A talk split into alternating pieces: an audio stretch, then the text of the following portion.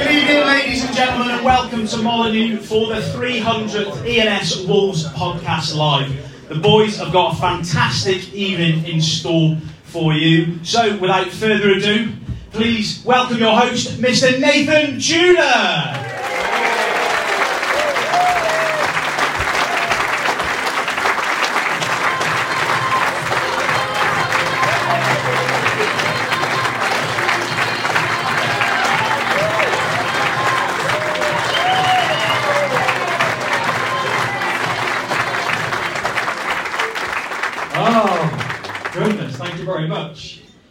You ready?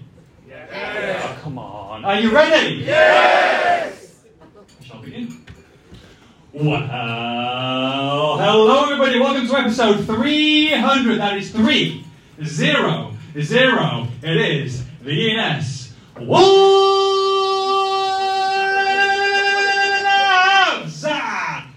Podcast.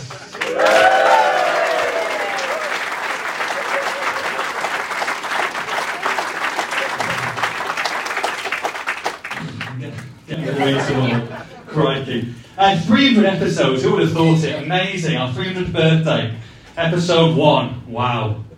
A broom cupboard in the darkest depths of the Express and Star.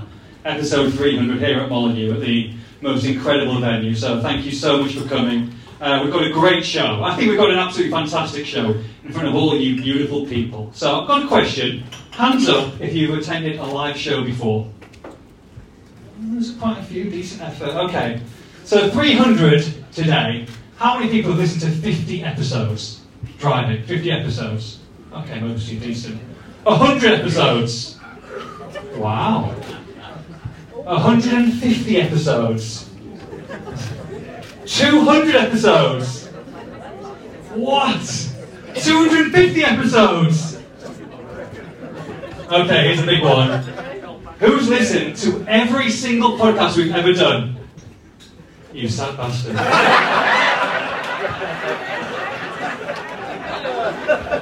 wow. You fell for that one, Stu. Um, so the setup for tonight, so we're going to be on stage for about an hour and 15 minutes. We're then going to have a 30 minute interval where you have the chance to have a drink, go to the bathroom. The silent auction is still going until the beginning of the second half. We've got all the raffle. We've got some great prizes in the raffle. Oh my god, we've got some good. We've also got the mystery box as well. So some fantastic prizes. They're all going to get drawn in the second half. So if you still haven't got a ticket, I know we ran out earlier on, but the girls have got some more. So go and see the girls at half time. Second half's about an hour, and then join us for a beer afterwards. So what can go wrong? A lot. A lot, I can guarantee you that. Uh, Johnny Drury, uh, round of applause for Johnny Drury, who's uh, our MC tonight. Johnny's uh, the people who've been to um, who've been to the live shows before. Johnny's like our new Luke Hatfield. Uh, Johnny is a big Albion fan. Uh, co-covers our West Brom coverage at Express and Star. Uh, but of course, we're going to be seeing a lot more Johnny next year as the Black Country Derby returns. Oh, sorry, notes are wrong there. They're finishing ninth in the words championship on record. To be fair to them, to be fair to Albion, Johnny, uh, in a couple of years' time, they'll be back in the playoff hunt in League One. Uh, but look, that's my last Albion joke this evening because if we went through their entire squad one by one, we'd be here all night. So. Right, okay, here we go. So I've been lucky enough to work with some great reporters at the Express and Star over the years, and I've invited them all tonight, and they all couldn't come, unfortunately. Um, but they've all sent me messages, so I'm going to read them out, and you can cheer or boo your favourites. First of all, Mr. Tim Spears. I'm not going to tell him that. I'm not going to tell him that. Um, how many episodes did Tim did with me? How many episodes over the years? No, not bad. 131 episodes. That's a good shift. 131 episodes. So Tim's put this message to you guys. He said, "Come on, you Spurs." Says, "I'm sorry I couldn't be there tonight. I'm currently swimming in a bath of cash." Joking aside, being Wolves correspondent at the Express and Star was my dream job. He says the Wolves pod was by far my favourite part of the week. I love the live shows and I miss the buzz. I busted my gut for five years for this company, So it's great that I'm remembered for two things abuse of the week and pissing into a bottle while driving. Says, but I have got something very important to say. To read more, subscribe to The Athletic. okay, next person, Miss Rosie Swarbrick. Yeah, interesting. Well, three episodes, not, not so good a shift. Uh, she had a very short message from Rosie. She says, Sorry I can't be there tonight. Gone to watch Romain Saiss play for France. There's a niche joke there. There's a niche joke there. Okay, lost on a few people, that's fine. Um, okay, Joe Edwards. 74 episodes. He says, Hope everyone's good. Still living and breathing Wolves as a fan. Says, I love my time there, and the two virtual live pods were fantastic. I hope to come back one day to see you all. I work at Monmore now looking after greyhounds, so you can say my career has literally gone to the dogs. Come on, this is gold stuff. No? Right, enough chat. Should we bring him out? Should we bring him out? A bit reluctant to be fair, King there. They're like, yeah, I guess so, let's bring him out. Uh, he is the Karate Kid on acid. He is a self-confessed full package. Out of all the Wolves supporters I've ever worked with, he is by far the most recent. Please welcome, express himself, Wolverhampton One News reporter himself, Mr. Liam Key.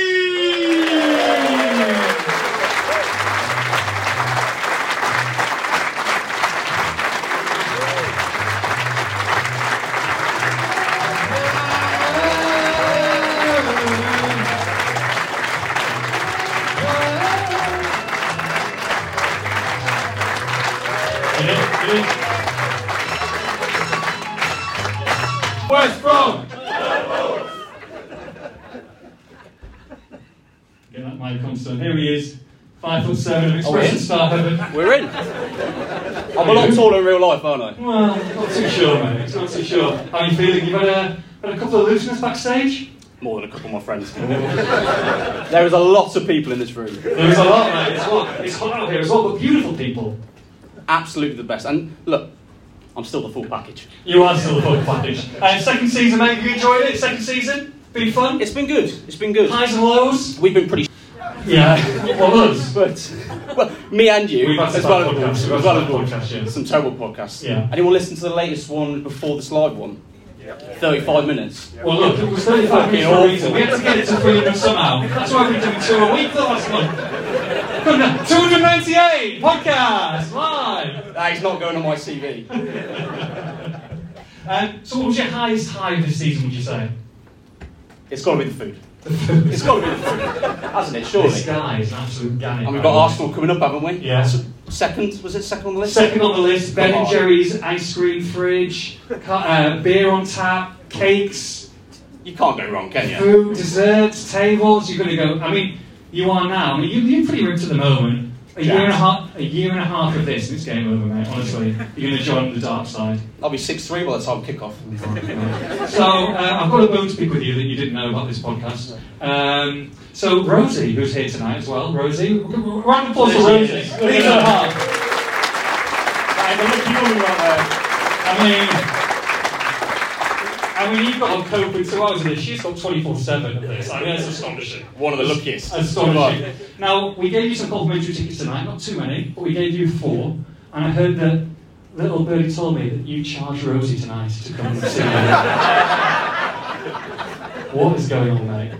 I'm making money tonight.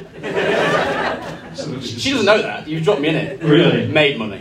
Okay, so I've got a bit of a got a bit of a surprise for the peeps. I'm ready. I've got a bit of a me. surprise. See if it's over here. Let's see where they are. Oh, here we are. Okay, here we are. One second. Oh, the microphone still works. Okay. Professional Now, as always. people might know. People might know that we might have overbought uh, who without one, the Wars Podcast 100 on mugs because we thought we might shift a few more than. Uh, oh, it's gone. The microphone's gone. Let's have a look. The time is gonna come unbelievable back. there. One second. Wait, wait, wait.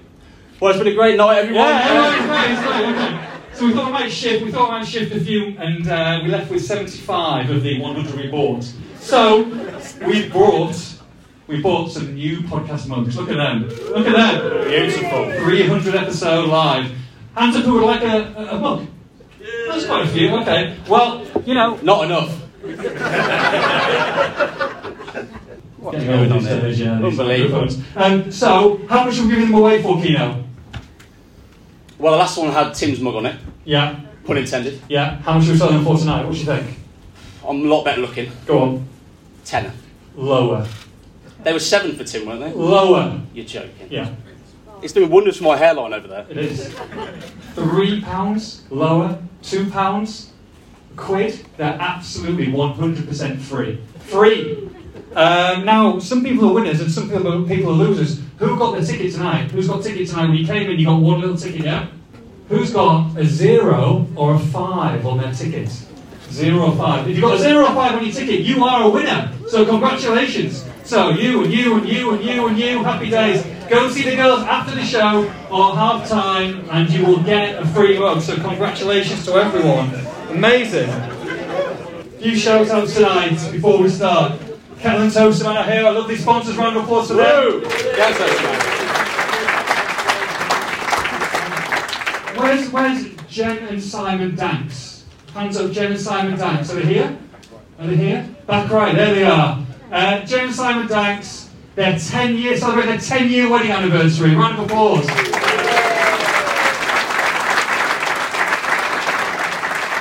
I understand, Jen, this was, um, this was Simon's present from you. That's right? I mean, hell. presents to come and see us. That's absolutely brutal. I hope there's a little bit of hot and steamy action later on tonight. I meant Pentandori. What a. Horrendous. Um, who else have we got? Uh, we've got our bosses. Martin and Matt here tonight. Ooh, got our bosses. You don't have to point, you know, could anyone. So, um, Liam, I know that you sent an email last month uh, asking for a little raise. Any, uh, any reply on that? Obviously not. No, nothing at all. I um, I sent one um, about a couple of weeks ago, didn't get anything back, and then I resent it, and uh, still nothing. Just a little tumbleweed gift. So uh, fingers crossed that we'll uh, maybe make it tonight. What do you reckon? It's going to go down, isn't it? We're going down. We're going down. We're We're going down. Um, right, our better halves, Rosie and Alana, who are here. So it's great to see them. Lovely to see you. Um, Kino, now I know I didn't say this, but we've never had as a first on the pod, especially a live pod, because I know how long we've been together.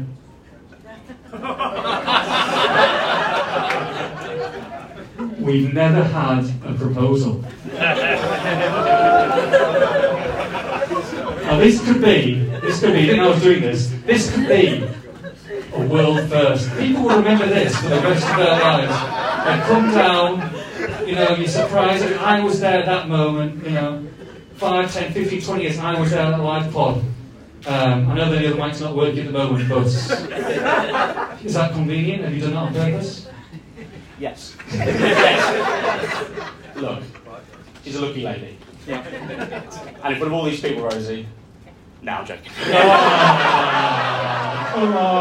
Um, right, I've got another. I've got a birthday to shout out because my beautiful mother is here today, who is 70 years young. Bless her. Come on, come on.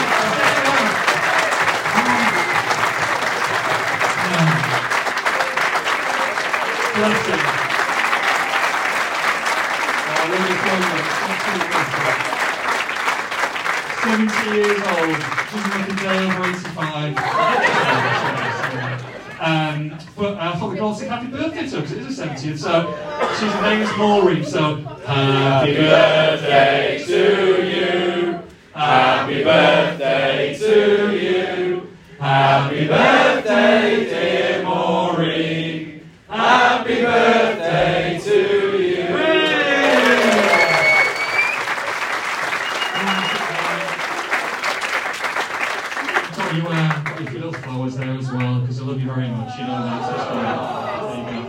Get out, Judy. You're making me look bad over here, lad.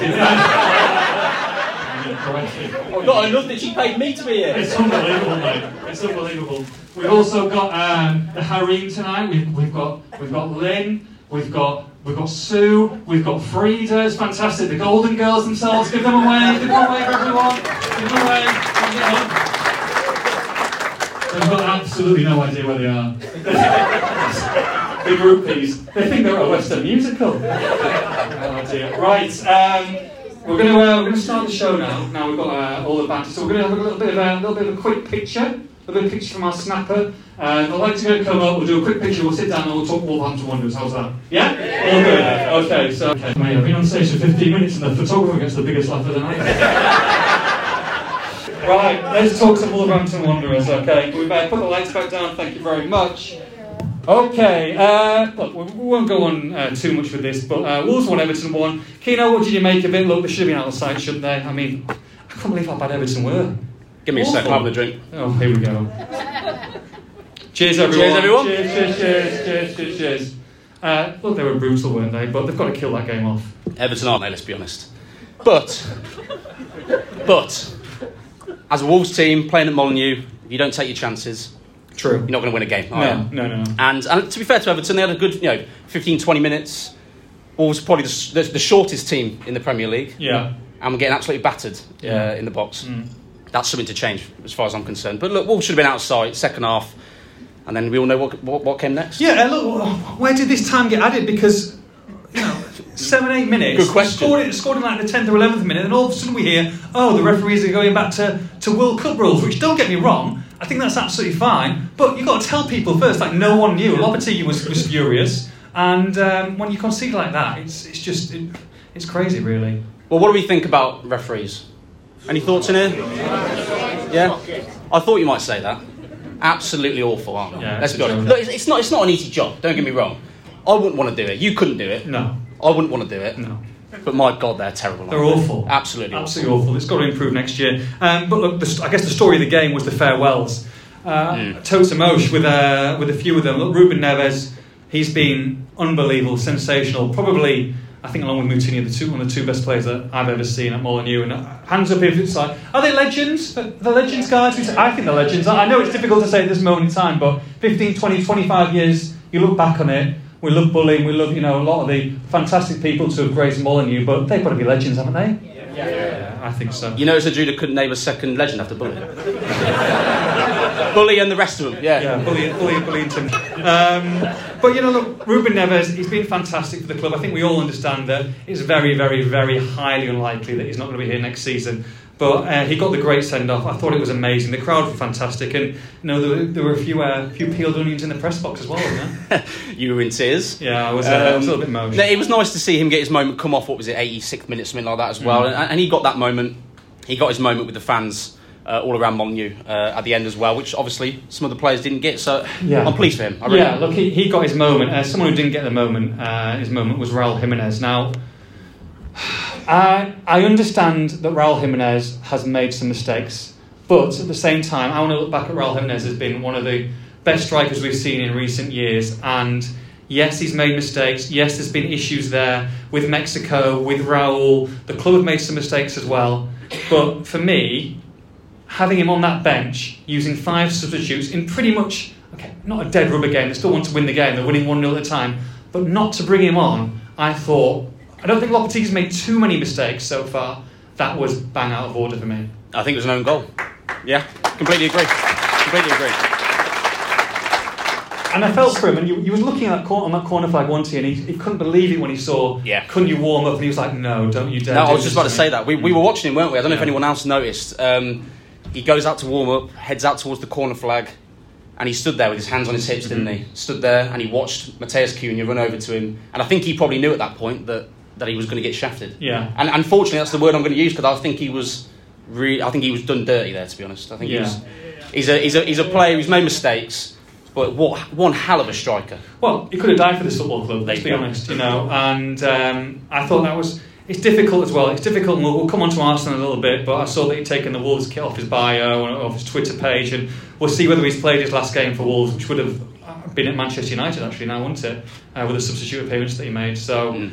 Um, yeah, I, I thought it was. I thought it was really, really poor. And I know Lopetegui said about it after and in the press conference that maybe I made a mistake, but you can't tell me that he didn't realise that at the time. I mean, you're bringing Ruben Neves on, you're bringing him off to, to report. I mean, you're not taking Ruben Neves off if you want to win the game, but you want to give him his moment. So you can't tell me that Raul Jimenez, yes, he is still contracted to the club, but not to give him his last home. When he came, he threw his, he threw his trading top towards Lopetegui, he walked down. You cannot be remembered for that. And to be fair, he came back up, he was in tears walking around with Danielle, and I just I thought it was a sad, sad moment that could have massively been avoided. Just give the guy two, three Yeah. minutes. And also the context of the game as well. I mean, Wolves, I know they ended up conceding, but Wolves were massively in control. There was no need really to bring Cunha on at that point. Raul gets overlooked. Now, fair play to him. He came back out. He had his moment with the fans. He was absolutely beside himself, wasn't he? Um, and it was sad to see. I did try and stop him in the mix zone. As usual, didn't go very well. No, doesn't go well. Uh, doesn't go well if you normally does it in the mix To, to be fair to him, he was very polite. You know, he, he laughed and said, "I don't want to say anything," and that for me says everything. Yeah, um, it's it's a difficult one because you've got to play uh, as a as a host. I've got to play devil's advocate when Julen Lopetegui took over and before Christmas, before the World Cup, and Wolves at the bottom of the table. If Julen Lopetegui said, "Raul, don't go. I need you. I need you before the World Cup. I need you to come on for half an hour, five minutes," then he wouldn't have come on. So I can you can look at it like that, but I think the build the bridges, they integrated him back into this team. For me, you've got to forget that. You take him for face value. He got back into the side. He got back onto the bench. He played at Manchester United. You put him on the bench for Everton. He deserved that moment. So I think that, you know we'll, we'll talk about we can talk about it to a blue in the teeth, but blue in the face. But it's it's a diff- it's a difficult one, and I think one that um, one that he'll remember for a long time. Another one, João Moutinho, not even in the squad. Uh, I asked the question in the presser afterwards, and Lopetegui said, "Look, I want him to play him today, but kind of he didn't really skirt around. He said Moutinho did not make himself available for selection, which in front of you guys, and Moutinho's been an amazing, amazing player for this football club. But again, like you'd have thought, even if you didn't make yourself available, which for me is unforgivable, I think if your club, if this club is paying your wages, you've got to make yourself available for selection. I understand if he wants to go and continue his playing career elsewhere, but at the same time, you should be there for that lap of honour at the end. Again, completely agree. Um, look, this is a player who, up there with Neves, has, show, has given Wolves fans some of their best moments in the last five, six years or so. Uh, an absolutely magic, magic footballer um, for Wolves. And look, he didn't have to arrive at this club either. The, the way he wanted to play in the Premier League, but he arrived at a club newly promoted, and he didn't have to do what he did. He equally didn't have to do what he did on Saturday because he could have easily made himself available for selection. And that aside, playing football aside, not even turning up to watch the game, Yeah. not even turning up to be with the fans after the game, I think that's criminal, unfortunately. And it tarnishes, it's not going to tarnish his full legacy at Wolves, but it does leave a sour, a sour taste at the end. A bit like his wine. I'll see how many that shifts. Um, Adama Traore was there. Like as he played his, his last game for Wolves in front of a home crowd, we, sh- we shall see. But we saw the best and the worst of Adama Traore. Who was there at the game on, on Saturday? Anyone? Many people there? Most of you there? I mean, the first touch he made was basically into the South Bank cross. You think, oh, there's Adama Traore of old. And then, of course, he's the catalyst for the opening goal. Uh, that's, that's what Adama Traore does. He can change games. And I think that sometimes people want to fix Adama Traore, and I think sometimes we've got to take him for what Adama Traore is and say, this is, this is the player now. This is who we have. An extremely frustrating player, but at the same time, someone who cannot, there's people in the world of football, a lot of 99.9% who cannot do what Adama Traore does. Use him off the bench next season or the next two or three years. Use him to use. He's a weapon when you need him. He absolutely is, and I feel like that's something that I would like to see Wolves going forward. I don't know what you think, Liam. It's because he's ex-Borough, isn't it? Well, it's Explorer as well. Yeah, it's a bit Explorer. You love him. Yeah. Uh, no, no, I, I agree. I think we're both in the same boat with, with Adama. I know he splits opinion amongst fans. Um, I just think as the kind of player he is, he's not on very big wages, crazily enough, because he signed that contract in 2018. Long time ago. I know, and he's never signed a new one. Mm. So, on the grand scheme of things, he's on quite small wages. You could re-sign him. You could keep him. There is still a possibility of that. Obviously, we know Wolves' financial issues at the moment, which we'll come on to, but Wolves could keep him. They'd be able to do it. Uh, with, you know, moving a few things around, and but he at the moment he's you know he's open to it, but he is very much playing the field, a bit like you back in the day. Wow. He, he- he- he's playing the field. He's flirting here. He's flirting there. Unbelievable. So- you get me back. I knew you get me back. I, I wouldn't rule it out, but it does seem unlikely. Don't, don't say. A bit like you. I wouldn't rule it out, but it seems unlikely. Unbelievable. I didn't just realise that I came came out to shout. Excuse me? I came, came on stage to shout out to my ex, which I probably isn't the best when your wife's in the front row. But, uh, She's heard all the stories, moving mate. on. She knows. Moving on. Uh, look, other people didn't come out though. Daniel Podence went straight down the tunnel. Didn't come out for the lap of appreciation. That's interesting. Uh, no Ryan Nori, no Johnny, no Pedro Neto. It's, uh, it's a bit of a sour taste, I think, leaving the ground, to be honest, but it should have been a great day. Yeah, a little bit. I think the Raul thing, not to come back on that too much, but the Raul thing for me was the, the biggest issue I had because the biggest word for it, it was a bit sad, really. I think Yeah. we, we were both a little bit forlorn in the press Yeah. box watching it. Um, but you're right, the rest of them, look, um, Aït-Nouri may be here next season, Neto probably will be. The others, obviously, massive question marks. Come and say goodbye. Come and say thank you. No, regardless of that, you come and see the fans because Wolverhampton is a working class area. These people work hard for their money to go watch their football club. The least that fans deserve Yeah. is these multi-millionaires to come and see them. That's the bare minimum for me. Yeah. Unfortunately, some of them chose against it. Yeah, oh, well said. Um, I thought it was nice. Mateus Cunha got a great reception, and you know, he's. I think he's someone who hasn't kicked on as much as maybe people thought this year, but. I I think there's a player there, and I think that he needs. He's not a number nine. No he's chance. Not, he's not number No nine as much as the, he's not. But at the same time, he is a very talented footballer. He needs as partner. I think you know Diego Costa's shown that he's a lot more better Cunha when he's playing off players and off a main striker. But the reception that he gets, he could be a big fan favourite next year, and they're going to need him to fire because he wasn't cheap. He's one of Lopetegui's main men that he came in, and they might have paid a little bit overpriced, but they had to beat they had to beat teams to it. And at that time, when they're 20th in the league, when they're struggling in the Premier League, and you want to get a top Brazilian striker, then you're going to have to pay over the odds. Overpaid just a little bit. Yeah. Very good player. Don't get me wrong. Look, Everton wanted him. Leeds wanted him. Wolves got him. Lopetegui wanted him, and Yeah. Wolves got him. So yeah, it's, it's a coup. I think he's a good player. He's definitely not a number nine. I think we're all agreed on that. Is anyone here think he is a number nine? No. There you go. That tells the story. Um, playing off a striker, absolutely agree with that. And it was nice to see the reception he got because he's a he's a big character in the dressing room. Him and Costa, João Gomes getting involved. Yeah. There's a there's a Brazilian uh, link here, Yeah. and, and and look, he's a big character. It was interesting actually stopping him in the in the mix zone Wow. for the first time. Can't wait for this conversation. Come on. He's getting there with the English. Okay. To be fair, my Portuguese is a little bit rusty. Tell Um, me. he, he did well. Aside from when I said, Mateus, any chance of a, of a couple of minutes? He went, Mateus Nunes is on the way, mate. I Oh. promise you that's what he said. Um, so contracts uh, coming on to players who are out of contracts. How many people here? Hands up if you would if you would like Adama Traore to sign a new deal at the club. It's about it's majority into about sixty percent, sixty-five percent. I would say. I, would- I mean, I'd be happy for him to sign. Uh, anyone? João Moutinho sign a new deal, new playing deal. Anyone? Hands up. No, not one person. I think Wow. he's on his Says I it thought all. there was- I thought there'd be a few. I thought there would leave you a couple. Yeah, Xiao's not happy. Um, Diego Costa. Who would like Diego Costa to sign a one year deal?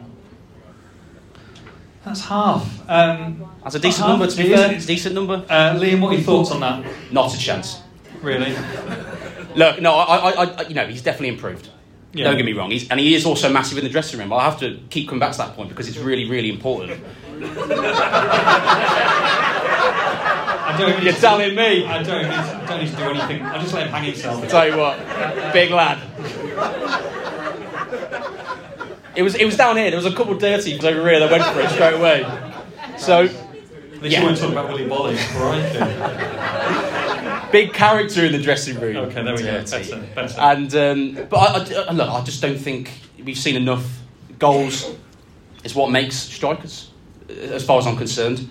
And we, I'll come back to Raul again. Look, I'm not obsessed with him, I promise. But he scored 27 goals in his second season at Wolves. Wolves have scored four more than that all season in the Premier League this year. Hmm. Goals are the problem. I- I and, get- and look, I get that, but Diego Costa, first of all, needs to get fit. It took half the season to get fit. So, you know, these last, okay, he hasn't last couple of games, he's been okay, but important six, seven games there where they got massive points, and, and Diego Costa was a big catalyst to that. He gets the crowd going, they got him on a free. Yes, his wages will be expensive, but surely he's a, at least a conversation to sit down with she, with Matt Hobbs, and, and seeing whether they can thrash out a deal. I think he's great, like you say, for the dressing room, and I think the problem was. The Wolves lost too many characters. Now hmm. you you're not getting paid a lot of money to have a laugh and a joke. You've got to still perform on the pitch. But I'm not saying Diego Costa is in my best eleven next season.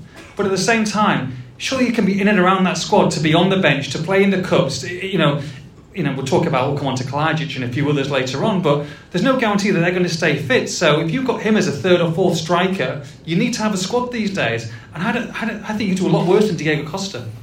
Well, that would be the only role that he would have, really, wouldn't it? You know, Fabio Kalajdzic potentially uh, going to be playing next season. If Raul leaves, Costa is the you know the experienced striker in the squad, isn't he? So, yeah, there's a role there. Don't get me wrong. Not not enough goals, not enough for me. Um, I think it's uh, you know it's, it's been a happy time with him and let him ride off into the sunset and go get a big pay deal in Saudi or somewhere like that. Okay. So, um, Liam, last Tuesday, uh, I was I was going on the old expressandstar.co.uk. Not much on there, mate. Not a lot on there. And forward slash sport forward slash Wolverhampton Wanderers. Oh, a lot on and, there. Um, I read a fascinating piece on the Express and Star about FFP, read by. Uh, written by uh, some Liam Keen um, about short-term futures. A lot in there, a lot in there to, to take on board. Uh, can you just give us a little bit about what's going on? Because obviously it shocked quite a few people. shocked Lopetegui as well, I think, uh, with a few days later with him, uh, his words about it. But um, what's going on and what's going on for next season? I think there's a sniper in the back that has just, caught an eye over me here after that story. Yeah. Um, look, well, split opinion on Twitter. You're telling me. I mean, it was uh, interesting that night uh, on Twitter. But look, it's the reality the Wolves are in. Um, Wolves made, I think it was around about 46 million loss in 2021-22. Obviously, we're going to get the, this year's statement sort of, what is it, J- January time Yeah, next year. January, yeah. It's going to be a big loss, let me tell you. It's going to be a big number. And because of that, this summer, Wolves are in a situation now where they're having to balance the books. It's a horrible phrase. I'm sorry to have to bring it out. They're going to have to balance the books. They're going to have to find a way to break even and to give Lopetegui the tools he needs to move this team forward. And that is exactly where the problems are coming from with Lopetegui at the moment because he wants to invest like every manager does. He Yeah. wants the best he can possibly have. And at the moment, the conversations are very difficult. Um, so how much money do they need to get back, do you think, before they can start spending again? Approximately. In, To the nearest, you know, 10,000. in, in, in theory, um, hypothetically, they could sell Neves. Mhm. What would you get for him? Maybe 40 to 45 with a year left. You could sell Nunez, who probably won't get many suitors after his season. A, a team like Liverpool, Man City, who were obviously Mhm. looking at him before, they might take a punt on him in the sense they'll be a bit cheaper now than he would have been if he had a good season. Yeah. But you could sell them two hypothetically And be level. and be about level. Right, okay. I mean, look, it's interesting, and they spent big. They spent big to bring Lopetegui in, and they spent big because he needed the reinforcements. But look, you have to speculate to accumulate. Wolves were going down at Christmas. They needed money. Lopetegui said, well, come here, but you need to give me the backing. Um, but at the same time, you cannot stand still. I understand his frustration to a certain extent. You look at someone like Leicester City, who won the Premier League, who's been the success story. It's incredible. But at the same time, they didn't spend in the summer, and look what's happened to them. They're, you know, fighting. I mean, they're probably going to go down, aren't they? It's a shock to everybody. But the spending stopped, and when it stops and, and it grinds to a halt, you can't stand still in the Premier League because teams will overtake you. And you can say, well, I'll be better than that. I'll be better than A, B, C, D, and E. But it doesn't work like that. So I get his frustration. But when you bring in someone like Julen Lopetegui to your football club, you're not bringing. I mean, he's the highest profile manager for for many a year, and with that comes demands. Uh, because he knows he's done a great job. He's got. I've managed Sevilla. I've managed Real Madrid. I've won multiple silverware with, with Sevilla. I've managed Spain. I've come to Wolverhampton. I've come on your bottom of the table. I've taken you to to 13th. We were safe with three games to go, which is probably four or five games to go, realistically, because 37 is probably going to keep you up. It's a fantastic achievement. So his stock's up there. So he can say, with the demands and with the background he's got, I need more investment. Now, what I can't understand is how have they not had that conversation when Jeff Shi and Matt Hobbs and everyone has gone to gone to Lopetegui? They said, "Oh well, we'll give you 100 million in the in the winter. We'll not even have a conversation about about the summer." Surely that has happened because it seems to, it's caught him by surprise as well. Well, the way football clubs work is they work two or three windows ahead. I think we all know that. It- Wolves, and uh, the same as every other club, especially at the elite level, Premier League level, they don't ride into the summer and think, bloody hell, what are we going to do here today then? They, they've got a plan. They, they have a plan. Every I other mean, club. some clubs do. Well, uh, obvious. nice. Um, yeah, look, they have a plan. And the question marks that a lot of people in this room will be having, a lot of the questions that have been directed towards me is has Lopetegui been lied to? Has, have, was he given false uh, ideas coming into, in, into the club about what the summer would look like? And he's been reluctant to answer that question. No surprise. But what I can say is that, you know, there were signings made in January we all know how you know the six signings they brought in, the money they spent. There were signings made where there were conversations that was that, that essentially was saying, look, this might impact the summer because yes, you need this player now, but the summer's going to be difficult if we spend all this money.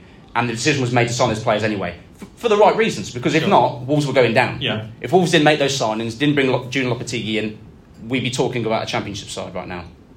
So it was the right decision. But I mean, they, they just about got there, by the way, to make the right decision. just about. It was the right decision, but without Lopetegui confirming or denying it himself, as far as I can see, he was aware of what the situation was going to be, and um, that's what makes his comments even more surprising. Yeah, I mean, we were floored really in the press conference on mm. Thursday, weren't we? I mean, it was absolutely stunning. The fact that he vocally said that and he said it again and again and again. He obviously wants a message. He's obviously had the meeting.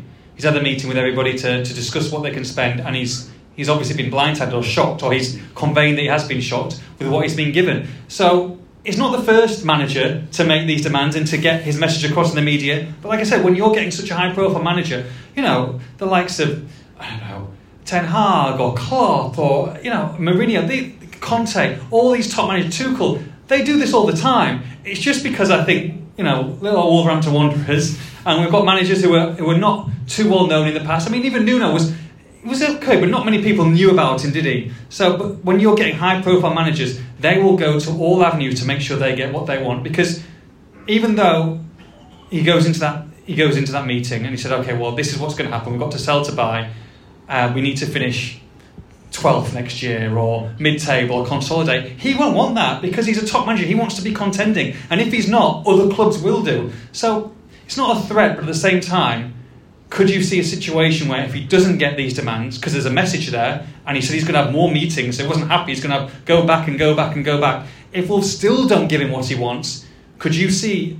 I mean, we're selling a selling a blind auction bid, silent auction about coming to a Lopetegui press conference next season. I mean, it could be another manager, but um, Be Nathan Jones at this could point. be. Oh God, crikey! But do you think? Do you think that it will be Lopetegui next year if he doesn't get those kind of assurances? My gut feeling is that he he stays with the club regardless. Um, I think the kind of character he is, the kind of integrity he's got, I'd be surprised if he walked away. And let's be honest, he'd be walking away from a multi-million pound contract as well if he you did. can get that money anywhere, though, Liam. So the point is, if another club comes in, it's a different story. If they don't, I think Wolves are still in a good position. I really do. Now it's interesting some of the other messages he's putting out. Look, I, I don't want to spend loads of money. I don't want to bring big, high, fo- high-profile Real Madrid and Barcelona players, maybe Championship players, young and hungry players. That's the model the club are adopting anyway. So that's not his idea. Sure. You know, the club are already adopting that, and he's putting the right messages out to get what he wants.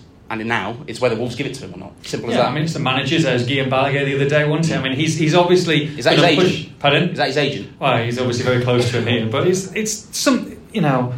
I hope that there is some investment that come in because realistically, when they're going to lose some of these players, they need they can't stand still, can they? They can't. And look, some of these players have been promising, but there's no absolute game changes in there. You need to add quality to this because you're going to be losing quite a few players, and you can't just go down to a bargain basement and try and get a squad together and and hope for the best. You've got to still, I think, spend 50, 60, 70, 80 million pounds.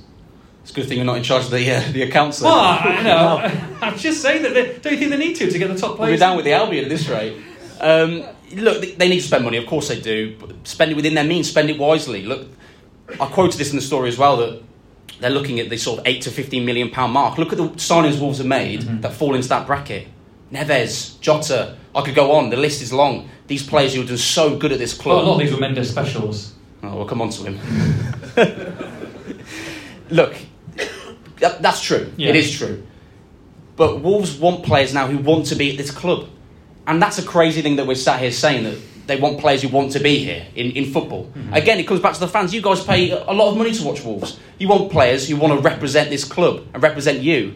And unfortunately, they've signed players recently who couldn't give a shit, some of them, unfortunately. Mm-hmm. Yeah, One of them is in Benfica at the moment. yeah, we'll come on to him later as well. Um, so, what expectations do you think there is next season for Wolves? What's he been told? Well, circle back to um, what a few podcasts ago. I think we said they're going for Europe, didn't we? So there you go. Yeah, I mean, do you think that's what? But he'll want to be going for Europe. Of course he'll need he'll need the artillery to do that.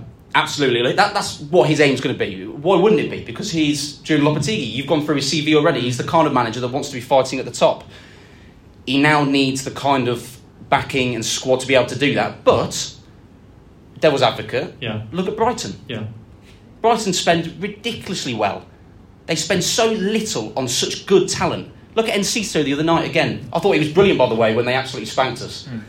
Excellent player. He's 18 years old. How many times are they going to pluck these kind of players out of nowhere? This is the model Wolves should be looking at, and they are looking at. It's now about keeping all the, the parties happy. And if they can do that, they'll be in a good place. Yeah, um, I mean, let's circle back a little bit. I mean, Julen Lopetegui has done a fantastic job at this football club.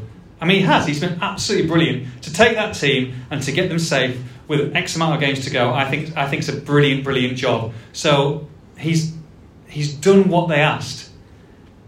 I mean, if Wolves go and play hardball and say, "Well, you've delivered it to us. If you want to walk, you can walk. You're not going to get your payoff, and we'll get someone else in," they could do that as well, couldn't they?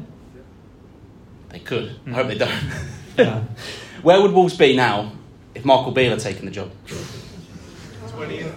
Anyone? Any thoughts? I think they'd be around about Southampton, honestly, I do. Because you're not going to get those type of players. No. Look, I, I, I wasn't against his uh, his arrival at the time purely because the I mean Wolves were in a real bad place Mm. when he when he was potentially coming in. Um, but in hindsight, and hindsight is an easy easy you know it's 2020. It's easy to look back. My God, it would have been a disaster, Yeah, wouldn't it? yeah. And And he was one phone call, one arrival away from joining. Absolutely, and, and they wouldn't have got the, the kind of players in, as you, as you rightly say, had Lopetegui not arrived. He wanted Cunha. The other players that they got were smart signings, but and cheap signings. But that's mm-hmm. the important thing: smart and cheap. They were players that came in, wanted to play. Yeah. If they weren't young and hungry, they were players like Lemina and Dawson, who had a point to prove. Yeah. They came in. They were like, right. We want to play week in, week out We're good enough to play in the Premier League. and keep make this club up. Yeah. And Lemina is an example of a player who was a bit of a. He was at other clubs. He admits that himself, actually, so I'm, I'm all right to say that. And he's grown up, he's matured a little bit. It's taken him a while, he's 29. I'd have thought, thought he might be a little bit earlier than that.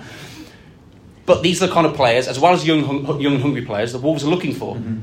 And it's served them well this year. It's now about, you know, as I say, striking the balance with Lopetegui. Yeah. Um, so positions in the summer that need strengthening then, because there are going to be positions they're going to have to buy. They're going to have to buy some players. What would you say are kind of like the, the top three positions?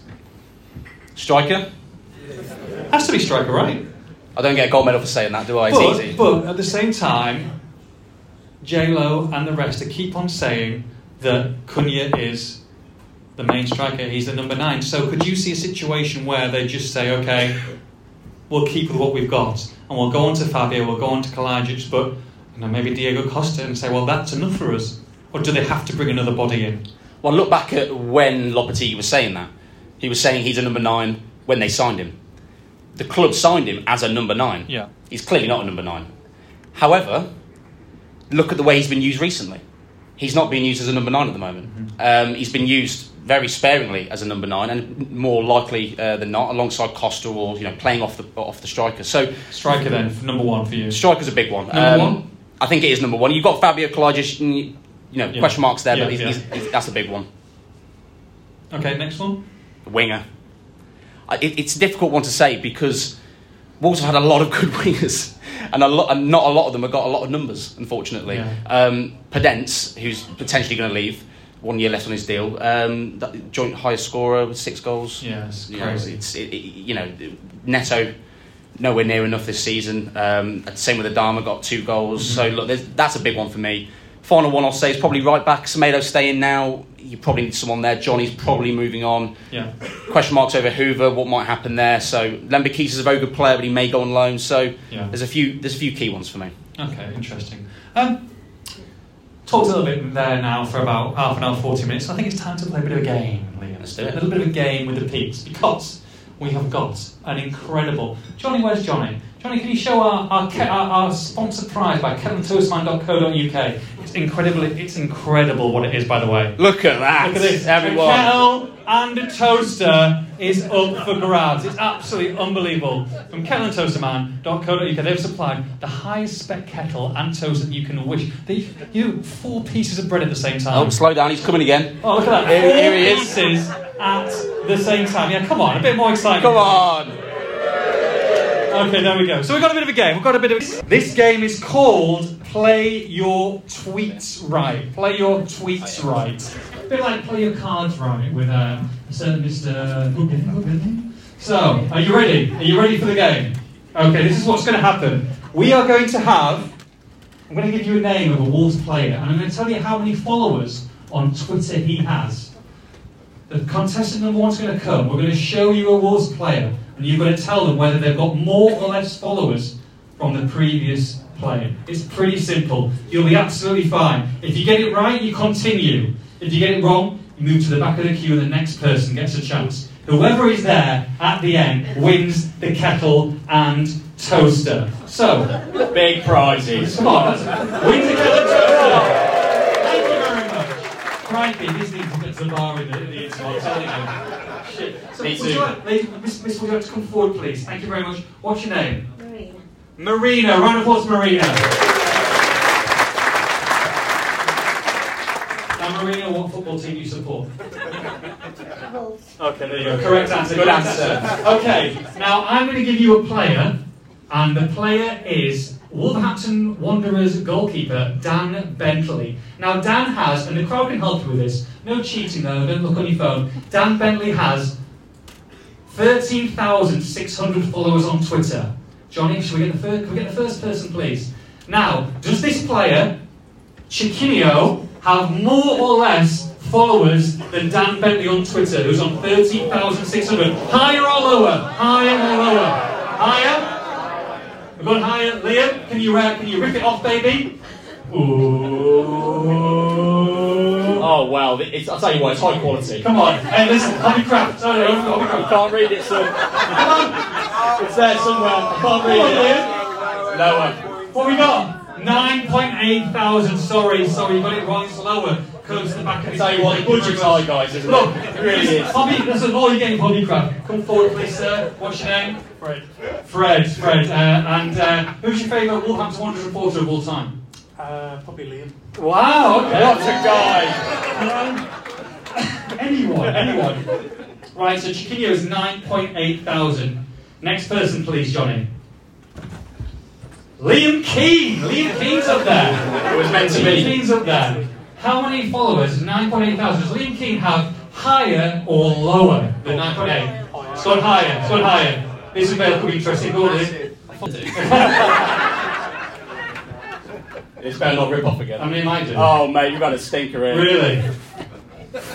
You can't read it. 22.2. 22.2, 22.2. Congratulations, carries forward. 22.2, Sean, 22.2. Here we go, the next one. That's the last time I let you do Look, this. arts and craft isn't much one point, okay? So we're at 22.2. Next person, higher or lower? Max Kilman. Max Kilman on Twitter. Max Kilman. Higher or lower than 22.2? To go? Which one to go? I'm gonna go lower. It's going to go lower. Ooh. That's what I like to hear. lower. How many lawyers in this room? Lower, lower. Here we go. Can you rip it off, please? To show no number. I won't be able to tell this. It's all good. Look at that. What? What does it say? It says 13.9 pounds. It was lower. It was lower. Okay, quality this. Quality. Next one. Here we go. Daniel Podence. Daniel Podence on 13.9. More or less, higher or lower? Higher. He's going higher. Oh, this one's slightly better, Oh. isn't 33.3, it was high, congratulations. He's still going. Could he be there at the end? 33.3 thousand. Next person, Johnny. Here we go. Next person is Nathan Judah. Nathan Judah. We're 33.3 thousand. Higher or lower? He's doing well. 33.3. It's gone high. It's gone higher, Liam. It's gone higher than 33.3. We won't be able to tell. No, you're not going to tell. Ten. Ten. 40.3 thousand, congratulations. There's a bar going. there somewhere. He's still going. Maybe just, maybe just ease it, ease it off with a ripping. Just, Yeah, no, that worked last time. Yeah, yeah, Okay, yeah. well done, okay. Here we go. So, we're at 40.3 thousand. Pedro Neto, higher or lower? Pedro Neto. He's gone lower, he's gone lower, he's gone lower. Is it higher or lower than 40.3 thousand? It'll be- it'll be Can we tease it? Can we tease it? Oh, that's a, that's a good one. 49,000, he's wrong. Back in the queue, please, sir. It was a great run, though. It was a great run. Next person. Here we go. We're getting to the nitty gritty now. Oh, round of applause. Round of applause. Okay, so we're at 49,000. What's your name, sir? Tom. Tom, and uh, who's your favourite uh, Wolves host of all time, the Express and Star? Got Nathan Drew. Yes, there we go. Yes. Um, so 49,000 Tom. Next person on the list is Pablo Sarabia. Ooh, interesting. Five, oh, he's confident. He's gone high. He's gone high straight away. No messing about with Tom. 49,000. What have we got? We're in. 176,000. Well done. Uh, Tom he stood. Tom he stood there. Very good. Okay, next person. 176,000. Ruben Neves. Ruben. Ruben. Ruben. Higher or lower than 176,000 for Ruben Neves? Lower. Oh, he's gone low. He's gone lower. He's gone curve. He's gone against the curve. 176,000. Ruben Neves has got. Oh, here we go. Go on. We're in. Whoa, 106,000, correct. You were, you were right to go lower. You were right to go lower. You knew you were We'll get to tricking the nitty-gritty now. Okay, here we go. Next one. Tom. Nelson Semedo. We're 106,000. Higher. Higher, higher. He's confident again. Higher than 106,000? He's actually 209,000 followers. You were right to go high. You were right to go high. Next one. 206,000. What's at the end here, Tom? Adama Traore. This Calantoso is here. It's close. Adama Traore. Higher or lower than 206,000. Lower. He's gone lower. He's gone lower than 206,000. Tease it, tease it, tease it. Can we get it? The 206,000? It's not looking good. Go on, Liam. It's not looking good, Brev. 354,000, you're wrong. Unfortunately, 354,000. Here we go. Come on. Come on. You're back in, you're back in the lead. Okay. Are you ready? We're at 354. Have you got, have you got a Twitter account? Have you got a Twitter account? No, you haven't got a Twitter, you haven't got a Twitter account. Okay. We're at 354,000. João Gomes. Is João Gomes. Is João Gomes higher or lower than 354,000 followers? She's gone high. She's gone high. 354,000. Oh, mate, we've had the same thing. It is. It is. We're in. 562,000. She's still going. Come on.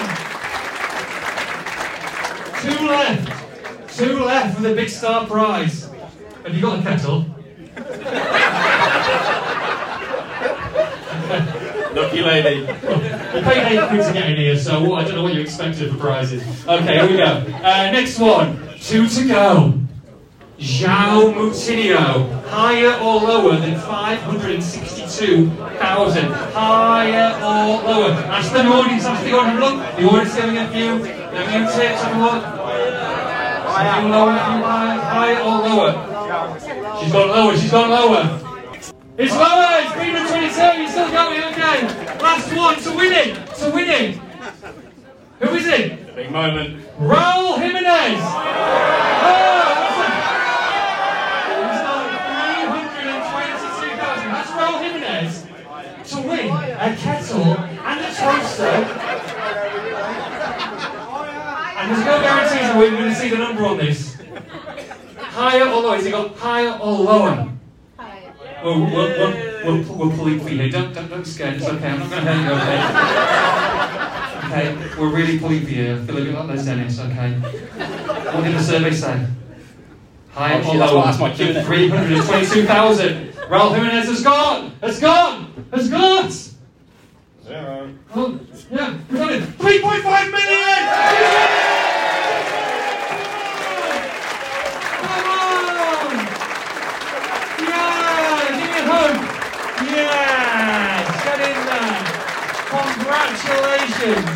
Kettle and a toaster. Super. What was your name again? Living. Marina, fantastic Marina. Give Marina a round of applause for six stars. Awesome. Give yours a couple of days now. Okay? Well, the prizes there. We'll get it all to at half time, okay? Guys, you're going to get a mug, a free mug, okay, for later on. Thank you much. Round of applause for everyone, please. Thank you. Amazing. Amazing. Crikey. Okay, um, time for interval now, everyone. Half an hour interval. Go and get your drinks. Raffle tickets are still there. We'll give us some amazing proper prizes out second half, by the way. silent auction as well. Um, all proceeds are going to the Wolves Foundation. Get yourself to the toilet, get yourself a drink. We'll see you in half an hour.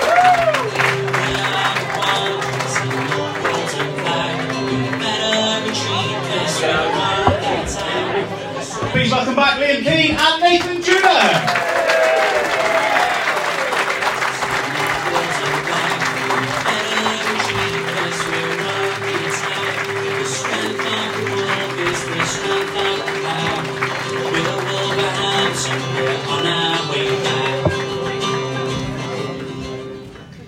Right, we are giving away a spot prize. Get your raffle tickets out, everyone. A 2021-2022 last season squad signed shirt and a Joe Hodge training. War- well, he's worn it himself before the Chelsea game. Double prize. Here we go. Johnny, can you get it out? It's this one here. So Johnny's going to show you. He's going to show you all. Take more authenticity, it's Joe Hodge's training top, and he signed it as well that he wore for the Chelsea game. And also a squad signed shirt here. Look at that, with all the top names on it, absolutely fantastic. So, here we go, here we go. Uh, I'll take the first one, and it is. It's on. It's on green. It's on green. We've got green. The strip is 486 to 490. 486 to 490. There it is. There, There we go. is. Come on. What is it? That's it. You know already on that? Here we go. Congratulations. Right. So, what's your name? Mark. Mark. Congratulations, Mark. Now, Mark, there's a twist. Here we go, Mark. You ready? There is a twist. Here we go, Mark.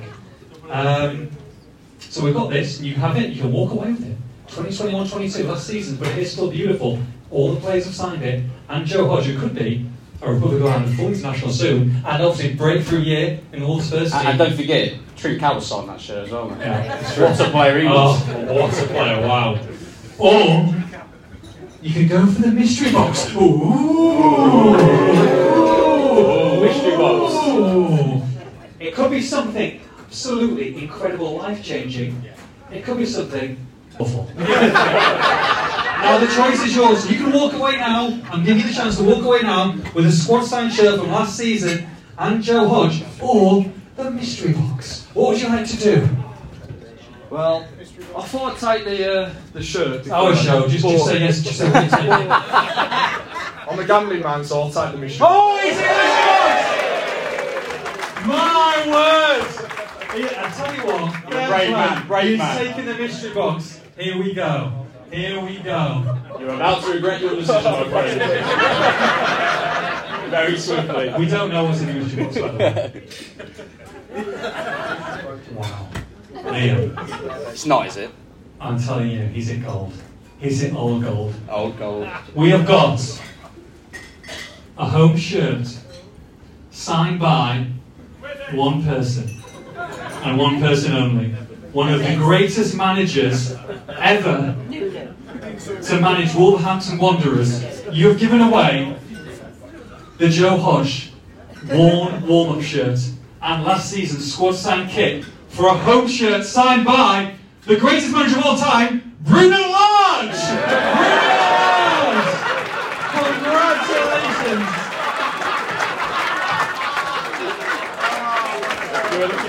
I mean, clearly sorely failed. Congratulations! Bruno! Bruno! Bruno! Bruno! Bruno! Get for that on eBay? eBay, you're, you're, you're not getting anything for that on eBay, pal. Come, hey, round of applause. He took the gamble. He took the gamble. My God. Oh. Oh, I enjoy, I enjoyed that. I hope someone's going to open mystery box. Right, shall we, um, shall we sit down? Shall we sit down? Let's Let's do it. sit down. Let's sit down. Okay. More prizes to come. Oh, he feels. Ter- I feel terrible for him. I feel Oh, I awful. don't. It was He fucking might hilarious. Like, he might like Bruno. yeah, give him the box afterwards, Johnny, as well. Maybe you can put He's it on empty. eBay saying it's a mystery box. If it's a mystery box on eBay. Crikey. Uh, right, straight into the next segment. Right, we, we talked a little bit about this, but obviously Wolves are going to have to sign players, or sign players are going to have to sell players to sign players next season, uh, balancing the books. So I wanted to kind of discuss with you some of the players that Wolves might be selling in the summer and what money they're going to raise. So you've talked about Neves. So what realistically do you think Neves is going to go for? What would Wolves sell Neves for? One year left on his deal. He's been fantastic. You know, I think that sometimes. If, if, even if you've got one year left, it doesn't really matter because if you've got two teams wanting you on Europe or in the Premier League, I think I think really you're getting market value, maybe a little bit off, but not a massive discount. So, what, do you? He's fuming about Neves going. He's gone. What do you think? Uh, what do you think he's going to get? Yeah, I sort of mentioned it in the first bit. I think 40 to 45 with a year left. They've, they've been sort of the figures touted. Um, I mean, What do obviously, you think Wolves would accept? I think so. I think so. I, I look at some of the reports overseas as well in Spain. We know what what they're like over there, and talking about Xavi not wanting Neves. That's incredible. I mean, come on. I think he's a he's a, he's a Champion League, almost a championship, Champions League he was, one level midfielder, um, and I think he would slot into yeah most, most teams. So, So- I think that's the number. I mean, the worry for me, and being from a selfish point of view, and I'm sure probably a few of the fans here as well, is I don't want to see Neves playing in the Premier League for another team. I'd rather him go No, somewhere absolutely. anywhere in Europe. Would you, Absolutely. Do you think the same? Yeah. So, you know, I don't care where he goes as long as he goes abroad. Uh, he's a fantastic player. So let's say £37 million comes in after Arsenal from, I don't know, Real or someone like that. You don't think Wolves will accept? Can you see any chance of him being on the plane to Korea next season and think that is it done 100%? Because we saw, we were, we were in the same position at Anfield last season. We were, we were. And you stopped in the tunnel and he was saying his goodbyes. He was saying it's been fantastic. Without saying he's going to go, we knew he was going to go. And he stayed. So, is there any chance whatsoever that Ruben Neves could somehow, if something didn't work out for him, that he could end up. Because he just love it here. His, his family's here. You know, the best playing years of his life here. He's got a city that absolutely adore him. Could he sign that deal or, or is he not on that flight and he's, and he's gone within a month, month and a half? We're, we're talking in the first section about players who, you know, on that final day or final day at Molineux against, against Everton, didn't show the fans the appreciation they deserve. Yeah. Neves is certainly a player who does not do that. And there's a sort of informal agreement with Wolves because we know that Wolves will allow players to move on if and when the money's right, if and when a big team comes in. Um, fans don't like it, obviously, I can understand why, but they have this agreement with Neves in principle that, look, you know, you will get a chance to move on at some point. The player, to his credit, is adamant that if he doesn't go in the summer, he will sign a new deal with Wolves. Now, whether that happens or not is another thing. But he will not. He well, he doesn't want to allow Wolves to go for go for nothing. He doesn't want to leave this club and leave Wolves in the shit. Let's be Yeah. honest. So, to his credit, there's obviously a chance he could sign something. He could stay. But as with last summer, the likelihood is he moves on. So 40 to 40, you're saying 40 to 45, I think you so. think? Okay, I, mean, I think that would be good business for Wolves, to be honest, as well. Um, Raul, how much money is he worth market value these days now? What has he got? A year left. Year left. Obviously, And last day. suitors as well, what we're we thinking? We're thinking MLS, are we thinking, you know, back to Mexico? Well, Club America, you know, publicly come out and said they were in contact with him. Yeah. Um, you know, they, they obviously want him. The player, according to one of the officials at that club, said that he wants to stay in Europe. Mm-hmm. Um, I'm not sure a European team is going to spend a lot of money on him. As good as he was for Wolves in his time at the club, Yeah. the last 18 months have not gone well. He's made mistakes. I mean, he's not clearly he's not not been the same same. player, clearly. No. And for me, you probably struggle to get into double figures in terms of million. Um, seven to eight, maybe, but you know, that's a guess. Uh, so what is he now? He's 32 as well. Exactly. Yeah, you're not going to get probably double figures, are you? No, I don't think so. But he, he definitely is, he's not going to be at Wolves next year, is he? I mean, look at his reaction. Yeah. uh, You know, at Everton says Yeah. it all. Um, so left back, I want to talk to you about. We talk about Toti Gomes, who's played at left back, who's been you know really good, I think, and I think surprised us all. Um, Ryan Giles from been on loan at Middlesbrough, the Championship team of the season, or set to be. I think is someone I'd like to see given a chance in pre-season Because he plays for Borough. because he well he played for Borough. He's gone Played on, for right? Borough, We my missed out. We missed yeah. out on the uh, on the Championship final. That would have been great for our night out on Saturday night. By the way. Have you told everyone about the night out? We are taking Liam on a bit of a night out on Saturday in London. Uh, free, um, free Arsenal, so He's already told me it's eleven pound a pint. it's. Uh, I'm not going there, mate. Christ, this was free. Oh god, it was yeah. So um, it's the last thing you're going to get for free, I think. Uh, could be a bit of an. I've got, I've got some, I've got some, some establishments lined up for you, lad. Crikey. But yeah, Ryan Giles, Ryan Nouri. Do you think one of them or both of them could be sold, or both of them could you see in the squad next season? Do you want the boring answer? Go on. Possibly. Okay. I mean, look, eight, Aït-Nouri's clearly not being aren't, they fancy. the, aren't they the similar player? Then? They're very similar. one or the other. Very similar. Look, they're players who are better going forward, players who can play as wingers. Um, Aït-Nouri could go. It's not guaranteed, obviously, under contract. But look, he's, he's not even been in the squad. Lopetegui's not having him Hmm. at the moment. So you've got to think he's the likeliest to leave out the two, would you say? Absolutely, I would say so at this point. Of course, things change. The manager will see him in pre season, things will change. For my money, I agree with you. Giles deserves a chance in the summer. Yeah. Bruno Lage publicly said, I want to see Ryan Giles in pre season, give him a chance. Four days before pre season, he was on loan. Mm-hmm. Now, whether that was Bruno going back on his word or the club wanting to send him out, look, we don't know. But at the end of the day, I think Giles has showed enough in the championship. When you've got a manager like Lopetegui Yeah. talking about wanting to potentially sign championship players, you've got one of the best performing championship players from last season Yeah. who's free. Mhm. He's already your player. Mhm. It's a no-brainer for me to give him at least an opportunity at bare minimum in the pre-season. So what do you get for Ryan Nouri then? Let's say let's say they go with Jars and leave Ryan Nouri. What would you say market value? I mean, look, they were talking about 30, 40, 50 million at one point at Man City. I mean, that's that's obviously a lot less now. Not a chance. Are Uh, you getting double figures for him? uh, you are. Yeah. You are. You're probably getting around your money back. You're looking at 10 to 12, I'd say. I, I, it's clearly not gone well for him at the moment. And But look, I mean, he's still a young lad, isn't he? he's 21. He's a player who I think I think you do. Think is genuinely really talented. I really do. He's had some good games for Wolves, by the way. But look at his, um, I think his, his personality as well. He's not a troublemaker by any means, but he's a little bit dopey. Aït-Nouri. And I say that with love. I say that with love because he, I don't mess around. Exactly. He's a he's a he's a player who doesn't cause problems. Uh, Golden Girls, quiet please. There. Thank you very much. Thank you. He's a player who doesn't cause problems, but he's not going to run into the ground for you at the same time. Um, like a Hwang, someone who was going to run all day for you, for better or worse. He's not going to do Till that. death do us part. I don't know where that hand is, by the way. You know. Um, so a couple of others. I mean, you mentioned Max Kilman and that he could get he could get sold. So is that a realistic chance? Could you see? I mean, look, obviously, first team player, one of the first teams on the team sheet. You'd have thought formed a really good partnership with Craig Dawson. That would be a shock to me. But is that someone who would be the shock player to leave if something was going to happen in the summer? Because if they are going to raise and they are going to go above and beyond and, and get big money, he's the kind of player who will demand, I would have thought, a significant fee. Look, Wolves obviously need to make a little bit of money this summer. We know that. We've gone over that. I don't think they're going to be forced into anything. And they were, and Kilman's a player that they love. Of course they do. He's a very talented player who is coming to his own since Dawson's come back. And that's, that's fair to say, isn't he? Since Dawson's arrived, Kilman's got back to a bit more of his old self from last season. But Kilman will demand a decent fee. Ben White went for what, 50 million? Kilman goes for up to 35 potentially, Wow. is the figure that you're looking at. I think a lot of fans would probably take that because, albeit, yes, a very good player, maybe not kicked on to the extent that, that some fans expected. Well, it was close to him in one team until, and then Gareth came to watch him, and it didn't, didn't work out. very My well. word, it went, it went all downhill when Gareth was he's, around. he's 26, so the deal Yeah. that he signs, if he does sign a new deal, he's, I mean, he, th- these are going to be the, I guess, some big years for him. Yeah, absolutely. And Wolves won't be forced into, into anything, as I say. But if interest is there, Mm-hmm. if the player wants to go, he's a player that they could generate money from for this summer conundrum that, that they're in. And at the moment, as it stands, we've heard about Spurs being interested. That's absolutely true. Napoli, who have just won Serie A, are also interested in Max Oh, Kilman. Really? Two, two clubs there. No bids as it stands, but two clubs that could spend a good chunk of money there on, on a player who is clearly very talented. I think that could be on uh, social media in a, a few minutes. A few fun sites out there. There's a couple of them in. Where are you? Napoli and what? Napoli and Spurs. Napoli and Spurs. Oh, interesting.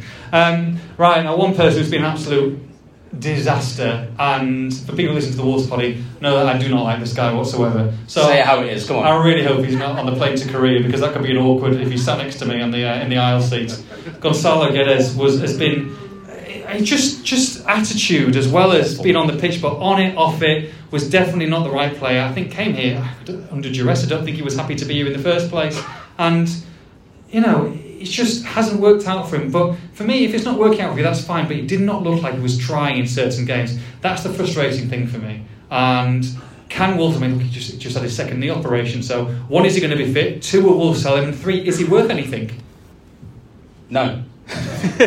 no, look, yeah, obviously that that um, that knee operation is going to have a big impact. Of course, it will. He's a player who I don't think is a bad guy. I'll say that. I don't. he's unhappy. I don't think he's a bad guy. He clearly did not want to be at Wolves.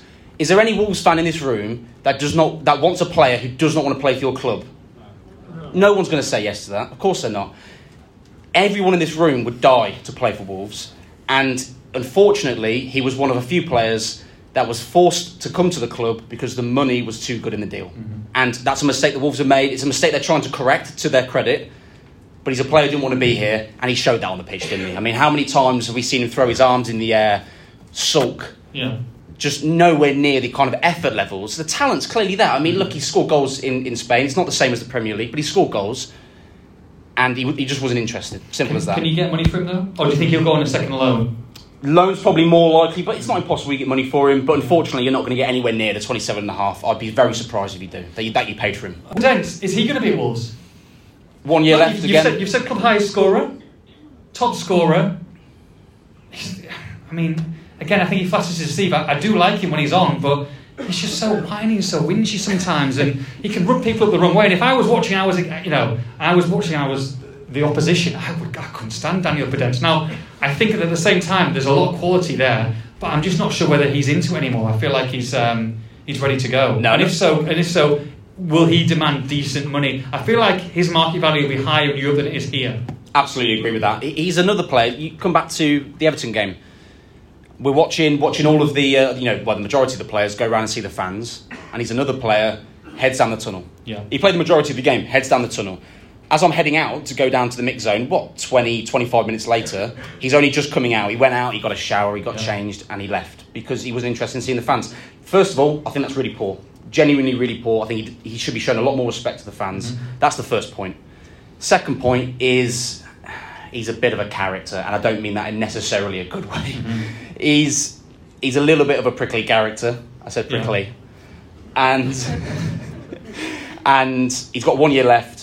He would be keen, I Yeah. think, to move on, and I think it makes sense to, to part ways. Okay. And he probably Okay. does, gra- you know, a decent fee, a decent fee. We're probably Like 10 I, think, I, I think you're talking about that because even though he's got a year left, he's a player who's shown a little bit of quality at times. Flats Yeah. to deceive, as you say, but there's there's quality there. There's there's money to be made. I think he's a, a wise player to move on. Uh, I don't think this has happened, but Wolves have done this in the past, and I guess there's no right back at the moment anyway, so you're probably not going to sell him. But they signed club option Nelson Semedo.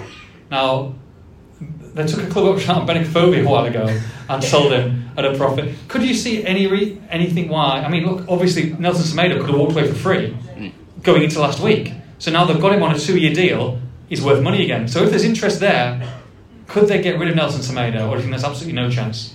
Never say never, but the manager loves him. Regardless of what people in here think, the manager loves him. Who's a Semedo fan, by the way, in here? A Semedo fan? Oh, there's not many. I mean, that's that's that's ten percent. Ten Mm, yeah, that's struggling. yeah, you love him. Look, the, the I mean, manager. you, I mean, you took three and a half months to give him higher than a six, and you player ratings. Don't don't bring back to that. I got slated. Um, yeah, look, he's a player who the manager loves at the moment. That doesn't mean the manager won't change his mind or won't make signings that, that he thinks will improve the squad. He's done better but recently. he's definitely done better since probably the you know turn of the year when Lopetegui arrived. And I'd be surprised if he moved on. Put it that way. But he would have, he would definitely have suitors. Don't get me wrong. There'd be Yeah. clubs on the continent who would take a punt on Nelson Semedo. I mean, Lopetegui said that he didn't recognise him when he was here. He says that's not the Nelson Semedo that I know, and he has defended better. But I don't know, like an average replacement Premier League right back. Are you? I don't think. I think he's fine, but he needs to kick on again. He had a great period into under Bruno when Wolves were flying. They were like sixth, seventh. I think they had that double weekend going into was it Arsenal and West Ham while ago now, and he was playing the best football of his Yeah. Career, absolutely thriving. And then he picked up that hamstring injury, and you know, I think it's just. What's he scored one goal? you need a lot more going forward. Yeah. there was times in- under Bruno as well where he had game after game after game of one-on-one situations. How many did he score? Yeah. There you go. That says it all. Yeah, of course. Um, Fabio Silva. Thoughts in the room? There you go. I think you've got. I think to get a chance. I think you have to try because look, Anderlecht, PSV, it's not the Premier League. Let's not be silly. At the same time, he's gone from scoring zero goals in a season to scoring 15 odd. So Yeah. there's a big difference there. The problem you've got is he's a player who, at this moment in time, would prefer to stay out on loan elsewhere. He said it publicly. It's, it's not a surprise to anyone in the room. He wants to stay and play regularly outside of the Premier League. And I think the people around him would like that at the moment as well. So we talk about you know Lopetegui and Wolves wanting players that want to be at the club. Fabio Silva is not a bad kid whatsoever. I interviewed him a few times. Yeah. You know, he, he comes across like a good lad. However, if he doesn't want to be here next season, do Wolves have their hands, hands tied a little bit? It's a difficult Yeah, situation. but he's a Wolves player. He doesn't want to be here. I mean, look, I think Fabio Silva wants to be playing, like you say, regular football. And if Fabio Silva comes and he starts the game, and you you know you're at home at first game of the season, you're Nottingham Forest, and he's starting, and it's Cunha and Silva, and he scores two goals, and he's in front of the South Bank, or he's celebrating over here. He, he he'd love it. He'd love it. You're not selling me.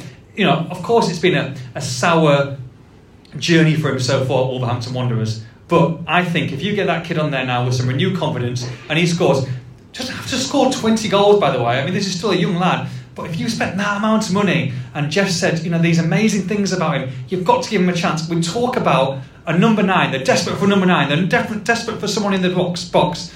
And always, to be fair, even when he was missing chances, he was getting in good positions. He gets in strikers' positions. And I feel with Cunha there, with maybe a Neto or Traore or Hwang or whoever off him, I think that you could see a great season for him. And if they haven't got loads of money, I'd be all right with Fabio Silva being my number nine to start the season. Give him a run.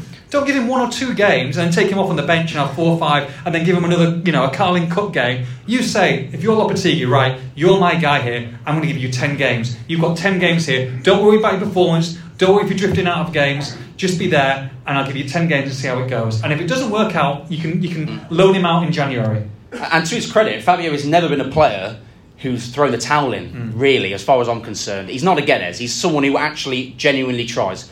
Now, it comes back to the point again for me, as much as I agree with what you said there about wanting to be at the club. That's a massive question mark over Fabio. Now, things might change in the summer. Look, he'll come back. I expect Wolves to want to see him in pre season. That's currently the plan as it stands. But it's all about players who want to play for this club. Now, I'll give you an example. Look at Mario Lemina. Yeah. He's a player who arrived for what was it about nine million, uh, something around that. Million, yeah. A player who had a point to prove. I, I mentioned him in the first section. A player who was a little bit of a knob at, out of the clubs. He's arrived here with a point to prove. Mm-hmm. His attitude is far better. He's massive, massive in the dressing room. Yeah. Oh God, I said it again. He's a big lad in the dressing He room. didn't say massive, he said massive, Massive in the dress. He's a big character in the dressing I room. crikey. I'll tell you why he's a big lad as well. But he's a massive character in the dressing room and Unbelievable. How many of you had lads? far too many. Um, Wolves could as well. Yeah. It's a really interesting point, Arthur. That they, they, they were watching Mario for a while because um, we saw the quotes when he first arrived. Uh, officials at Wolves talking about, you know, we, we've watched him since he was at Southampton and we thought, you know, he'd be a good player for Wolves. It didn't quite work out, etc., etc. And in the summer, Yeah. Bruno Lage was, was manager. They oh, I mean, that guy knows Bruno Lage's Where is he? by the way. Wow. Bruno Lage's biggest Oh, fans over here somewhere. And Wolves could have signed him for between one to two million. Bruno didn't want him. Wow. That's it. That says it all. Thank you very much. Hmm. Exactly that. It's the guy who won the shirt, by the way. Good man, wherever you are. So, look, it. So, they, they made a mistake there. to two They- million quid. Exactly. They, Six, six months later. Exactly. They've come back to it, and it's been a massive success. But of course, it could have been a lot better financially. So, um, but the, the the structure behind the scenes at Wolves is in a lot healthier place than it was six months ago. Yeah. And that hopefully, with the the targets that they're looking at, the players they're looking at, will be only good news going forward. Okay, good stuff. Right, um, I think it's time to give away another shirt. Time to give away the shirt. Should we ready to give another shirt? You got raffle tickets ready? Let's go. Let's go. give away another shirt. This time we have got a 2022-2023 beautiful greenish away kit. Is it green? We call it green. What's it? What colour is it? What are we calling it? I don't fucking know. man. Teal, teal. Johnny, bring, bring, it- bring it into the, bring it into the. Look, all signed by the squad. Gorgeous, gorgeous shirt. Okay, are you ready? Here we go. Let's have a look. Mother, 70 today. Ish. 81. Oh, how many kidding? Green again. We're green away. We're green again. What have we got? We have got 471 to 475. 47. Here we go. Congratulations, that man there. Liam, go and get the gentleman. Give a round of applause, everyone.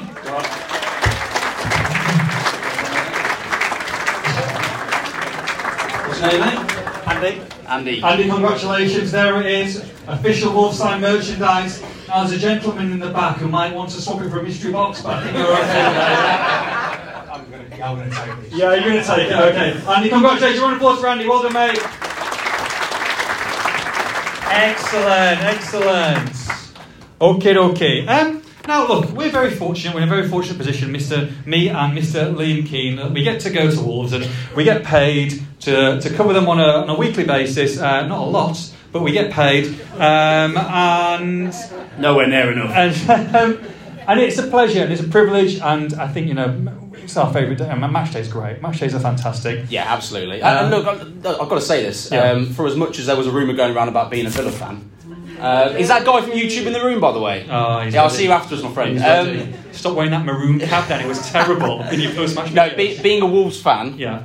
and being able to cover this club day in day out is a genuine dream. So you know, round of applause to everyone in the rooms. I really appreciate you know all the support and, uh, and everything we've had this season. Wow. All right. Give me some of that. Let's Let's go. Interesting. I'm going to cry.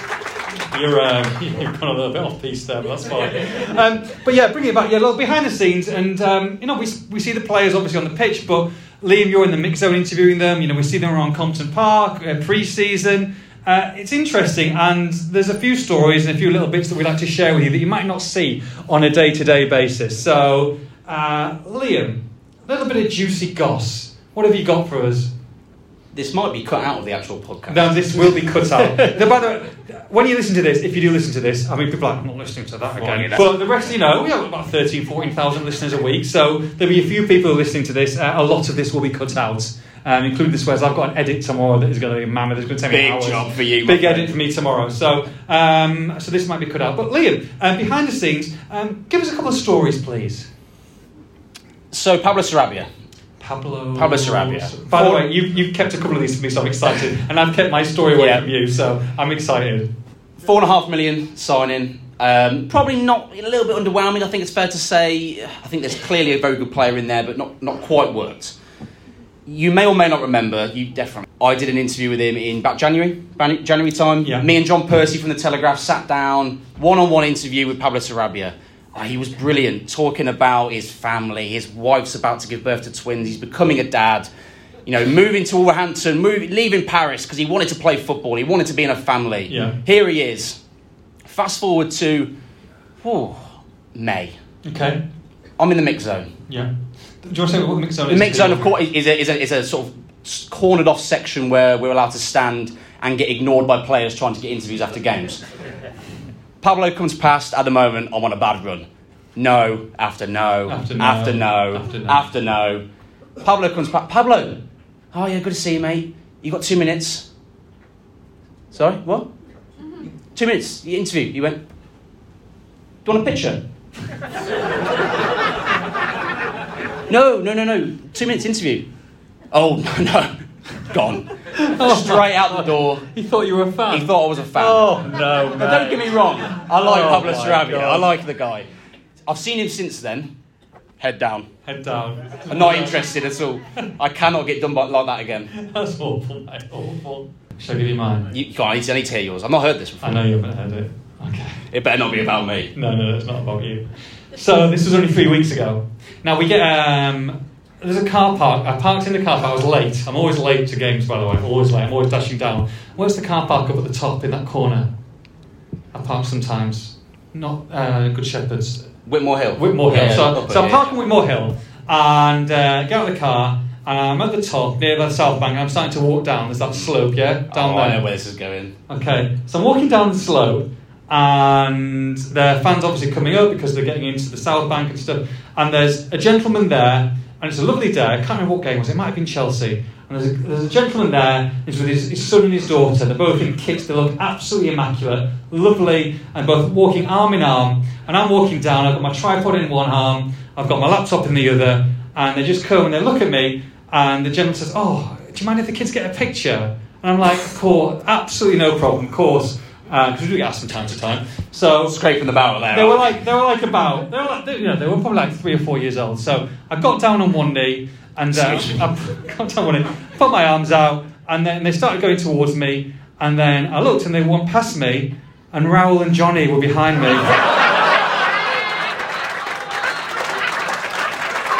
You're joking me. Um, I swear on my life. Genuinely, I've not heard that story. That is hilarious. I'm like, I'm fucking like this. I'm like this. You are joking. Because I think I'm through there. Because I get down to the level, you can't be this, you know, six foot two, and you got them there. And they've both gone around the corner. And the guy just walked past me, and he knows what's happened. And I know what's Oh, happened. mate. Do you know what, do you know what I started doing? Started doing my shoelace.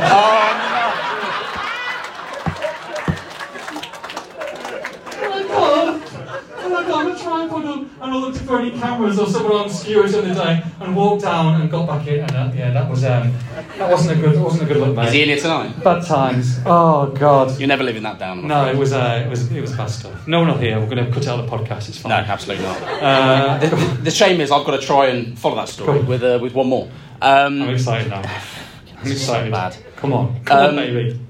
I'm hoping. been, you've, you've, been, you've been building this up, by the way. Oh, no, don't don't do that to me because I this for me this was one of the single most embarrassing moments of my life, and it came at one of the 15 games we played at Anfield this season. What it felt like. yeah. Um, I was in the mix zone afterwards, stood there. I've got a, quite a well-known Liverpool journalist to my right, who I don't know, but I know who he is. You know, a ru-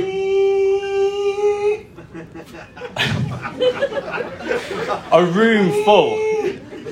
Actually, I can't have a go. I mean, our chief executives uh, Our chief executive might be a scouser. Andy Scouse so let's stop that. It's Cody. The, chair, the chairs are nailed into the floor, by the Go way. on. So, I'm getting, I'm getting demoted. Wow. I'm in trouble. Wow. I'm in trouble. Um, I mean, 40 cars have gone out of the car park, but carry on. Carry on. So yeah, the, the well-known Liverpool journalist to my right. There's a room full of journalists to my left. I'm stood there and I'm on my phone, just sort of arms, arms like this on my phone, not paying any attention. Virgil van Dijk walks past. Oh, yeah. He's injured at the time. He comes up to what I assume is a journalist because he was stood in the mix zone, and uh, they start speaking. They sort of hug, and they obviously know each other, and they're stood, you know, a meter away from me. To my left, stood here, on my phone, not paying any attention. Phone in the hand, I go like this, scratch my arm, with my phone in my hand. Okay. And then look back. Van Dijk looks up at me. Are you going to ask before you get a picture, No way. mate? No way. My arse fell out.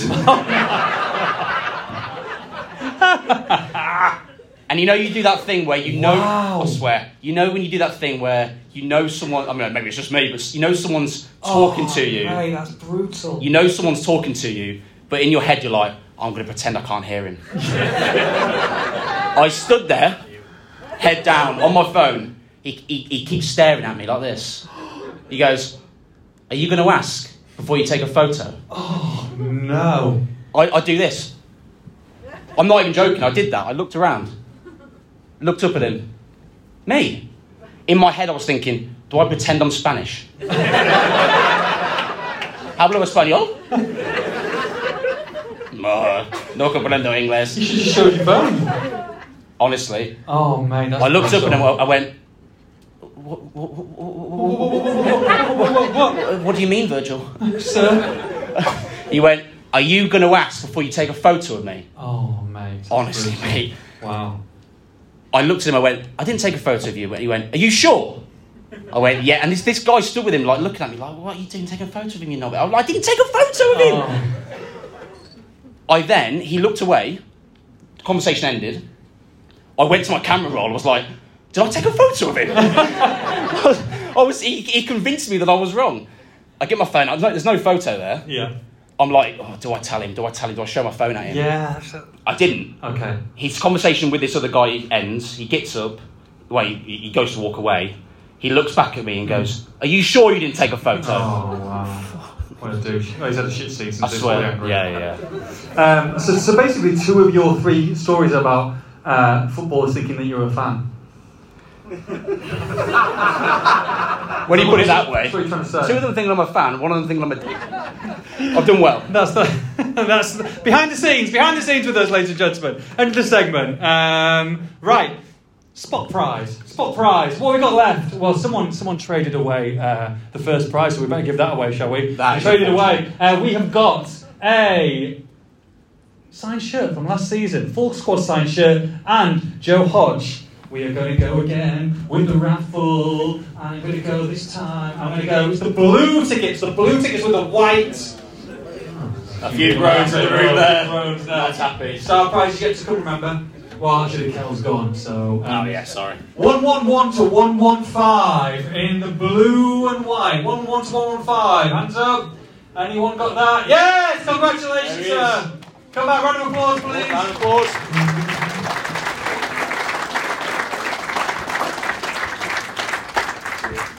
Well done, mate. Your name? Warren. Warren, top man, Warren. Round of Warren. Well Well done, done, mate. Warren. Excellent, well done, mate. Superb. Right, um, next segment. Goals, goals, goals. God, this could be a quick segment. Goals, goals, goals. Crikey. We're done. Shit. Um, right, uh, look, Wolves have got to score next year, that's for certain. They've got to start scoring a lot more goals. How do they do that? And um, can they do it with what their current crop of players are? Mr. Liam Keen. The short answer is no. Uh, look, Wolves have scored 31 goals in the Premier League this season. 31. Southampton have got 32. Yeah.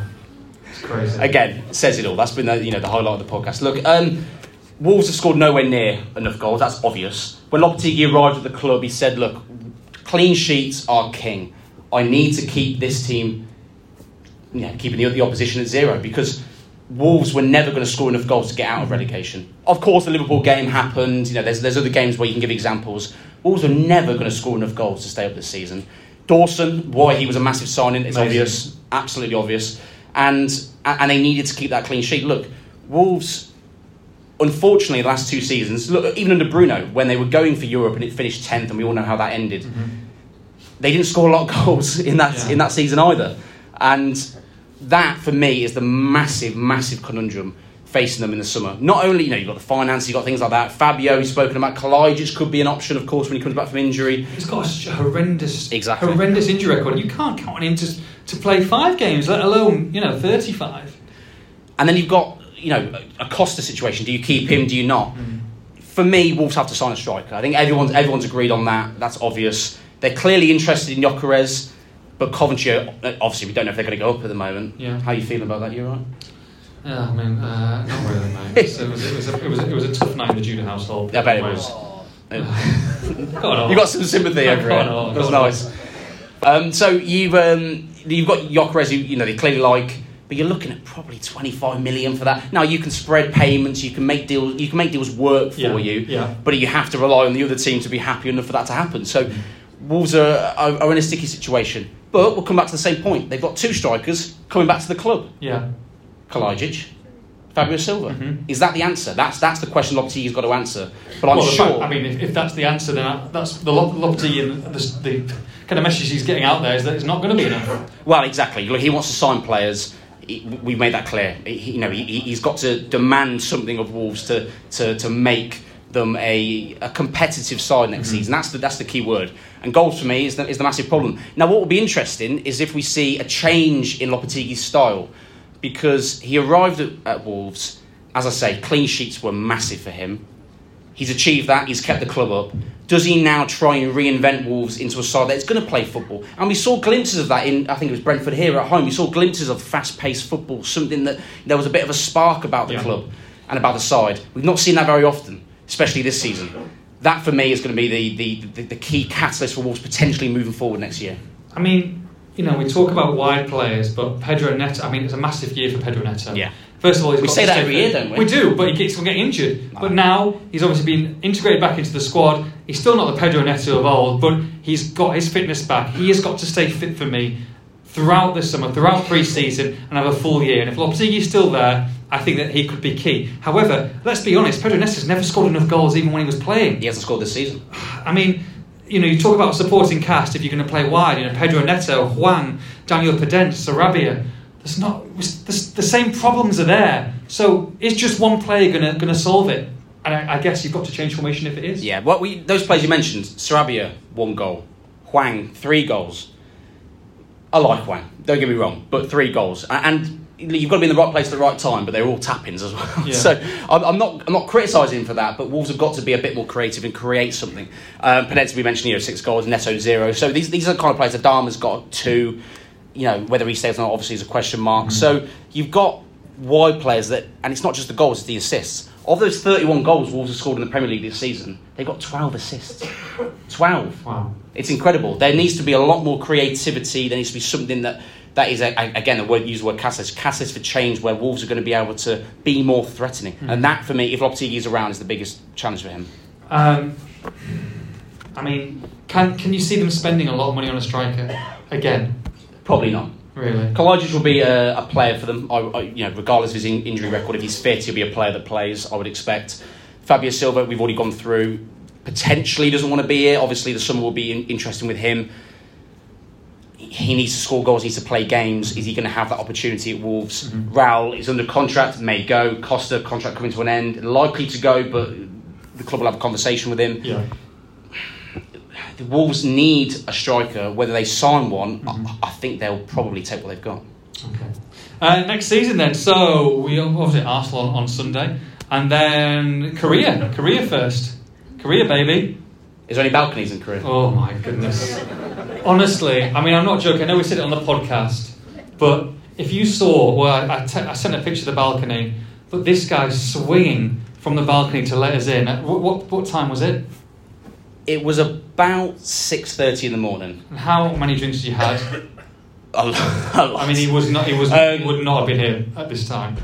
Rosie doesn't know this story, by the way. Okay, go. Oh, really? Um, Because you doesn't listen to the podcast. no, of course she doesn't. No, we should. Why would she listen to us? Um, she she doesn't listen to the podcast. I will be giving her the information after the. Uh, after this, but yeah, it was, it was. one. It was one night. We had a big night out in Benidorm, boys in Benidorm, and we're delighted when the USA tour got cancelled. Delighted that it went moved from, from USA to Benidorm. You were buzzing. My kind of place, Benidorm.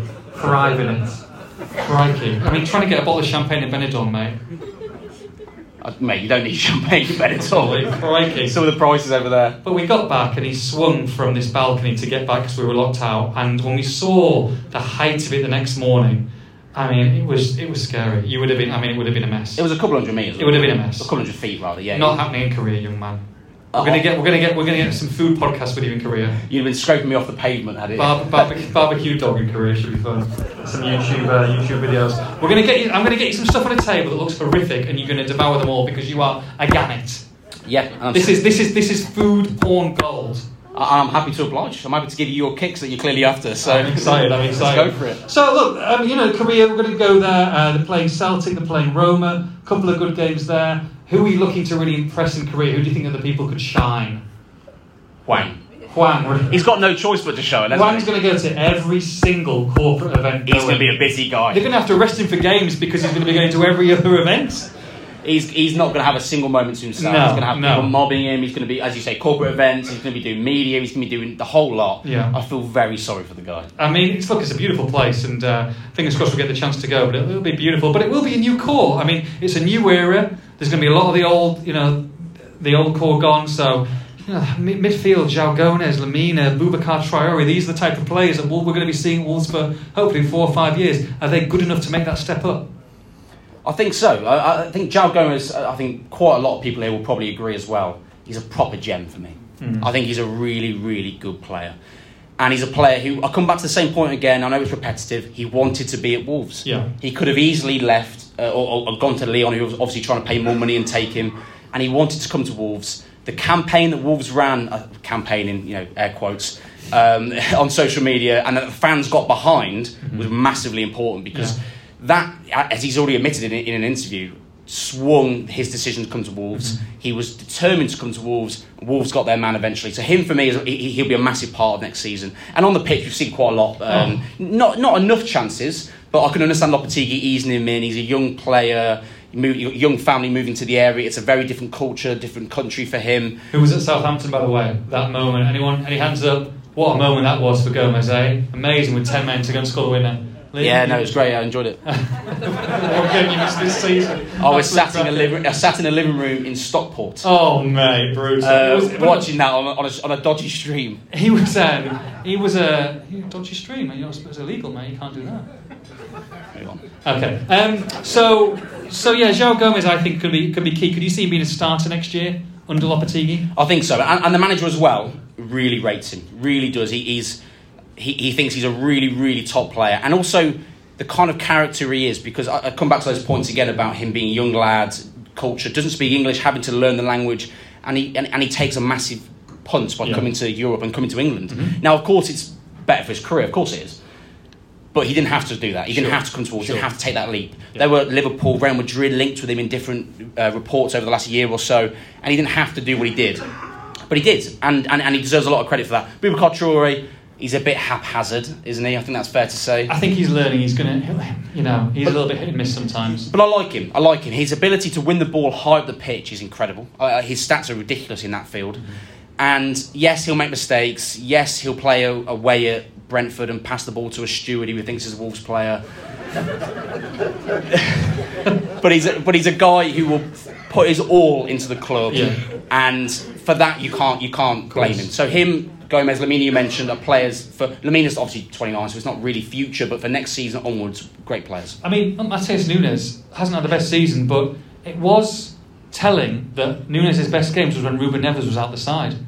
And I feel like that could be something that will be key next year. I don't think Nunes is going to get another move. I don't think he's played well enough to be to get a 50 million move to Liverpool or whatever. I don't. I really don't think he has. And I think that's for Wolves' benefit. And I think he's going to be probably key next season into Wolves performing well on the pitch because I think he likes that leadership role. I actually think that he could be a captain. I really do. Um, you see him. His his you know his ambitions there. You can see when he scored that goal against Chelsea. I mean, the raw emotion. He knew that he's not been playing well, but that I think was a huge, huge moment for him, a huge game. And I actually think that, ironically, he might benefit from Neves leaving the club. compare him to Guedes. We've, we've gone through it already. Guedes did not want to be at this club. He did not put the kind of effort in. It's not gone well for Matheus Nunes, not by any stretch of the imagination. For that kind of money. Absolutely. But at no point, apart from, again, Brentford away, ironically, we, we both highlighted that as a game where he threw his arms up, went off injured. I think he was a little bit frustrated.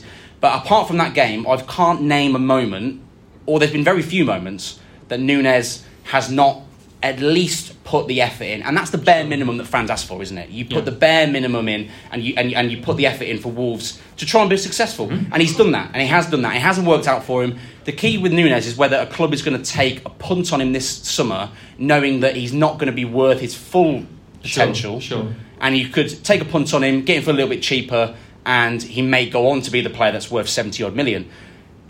I don't think a club will do that, but obviously there are clubs like Liverpool that like him a lot, and clubs that like Liverpool again who need signings. So um, that'd be an interesting one with him. But look, he, he puts the effort in. He, he genuinely tries, and you can't fault him for that. Liam, where do Wolves finish next season?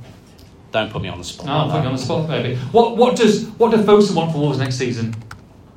What's a good season for Wolves? For me, it has to be, and what I think the club will say, it has to be progression from this season. So where, where Wolves going to finish this season? 13th, 14th, Yeah. depending on the last, game, uh, last day of the season. You have to be looking at 11, 10, upwards. Obviously, the summer dependent. You know, you've got to manage expectations in, to some degree because the club aren't going to be able to spend loads of money, obviously. So are you saying is, is do you feel like it's another transition season then? To an extent. To an extent, but you have to see progress within that transition I- because that's what you have to see with a new manager. I get that, and I guess from Lopetegui's point of view, is he not a, a transition season kind of manager? He not want? He wants to be. He wants to be really challenging. He wants to be at least challenging for Europa Conference League spot or something like that, top eight, top seven. And I feel like that's where they're at at the moment. There's probably a low expectation from Fosun. Look, the money that's involved in the Premier League these days, it's obviously incredibly lucrative. They're going to South Korea in pre-season, but at the same time, Love wants to be challenging. He wants to be there around the best. And I guess that's the that's the kind of gap that they need to bridge between now and pre-season. Well, it comes back to the question about whether Lopetegui will be backed in the way that he wants to be, or whether there's some sort of balancing act to be had there. If he gets back, let's say hypothetically, gets backed the way that he would like to be backed, it's then up to him to get Wolves into Sure. the top seven, top eight. It's, no, it's nothing to do with Fosun. If, if they back him, give him the kind of money he wants, despite the, you know what's going to be realistic this summer, he has to then perform and get these mm-hmm. players playing the way that we've seen under Nuno, the majority of the years under Nuno, and where Wolves belong to be, and that's back in mm. Europe. I mean, look, I mean, there's some of the most incredible days out ever, you know, and uh, games, have been some amazing games, I think, in European football. Want to be back in European football. I look at the three teams that probably come up this year. So Sheffield United, Burnley, and then obviously Luton or Coventry. I mean, Wolves should be finishing above them, shouldn't they? I mean, they should do. They should be. You are aiming low there. Well, no, I'm moving myself up the table. So let's say they finish above them. Everton, That's if they stay up. Yeah. Um, yeah, should be. I'm going to ta- I'm going to take the bottom three as the ones that are going down. Forest, Should be, absolutely. Bournemouth, I, I, should be, but again, they've overperformed this season. yeah, West Ham, It's a difficult one with them. uh, Crystal Palace, Fulham. I think Brentford might struggle next year with uh, Toney with missing, Toney missing yeah, it. yeah. Although they did a great great result against Spurs, but that's all of a sudden we're up to we're up to tenth there or eleventh. They go a little bit better than that, and then you're going to be touching that seventh, eighth spot, which is going to be Europe. Look, it's not as easy and as simple as that, but at the same time, that could be where they need to be. Now, whether that's good enough for Lopetegui, I'm not so sure. That's the question he's got to answer as well, alongside whether he's going to get the backing that he wants. Sure. Of course he is. But, you know, there's always going to be a surprise package. Are Burnley going to come up and a Kompany and play the kind of football that we've not used to seeing with them under Sean Dyche? That's a, that, you know, it's very possible they could do that. There's always going to be a surprise package. I would expect if Wolves keep Lopetegui, have the kind of summer that we're all expecting, but nothing disastrous, that they are going to be in a position to be able to at least challenge for that top 10. And for me, that is where Wolves should be as a bare minimum. Wolves are a club that should deserve to be there. Who would be happy if Wolves finished? Not happy, but who would be content if Wolves had a, a decent season to Lopetegui? It didn't pull up any, you know, any trees and, and maybe finished comfortable 12th. Would someone, anyone take that? Couple in the back over there. That's fair. I mean, it's a fair. I mean, look, it's, it's a fair. I think that's a fair point, and I think a few people would be. I think probably more if we put it on and asked everybody. I think there'll be a few more people. What about? So, would you be only happy top ten? Would that be like tenth? Happy with that? Okay, so top ten and maybe just pushing if they get a bit of a run together. I think that's fair enough, and I think probably Lopetegui would stay with that. But like I say, they cannot stand still. They have got to speculate to accumulate. They can't. They, we just can't do it. I mean, look, if you had one player who you'd like to sign, who would it be? Realistic. Realistic.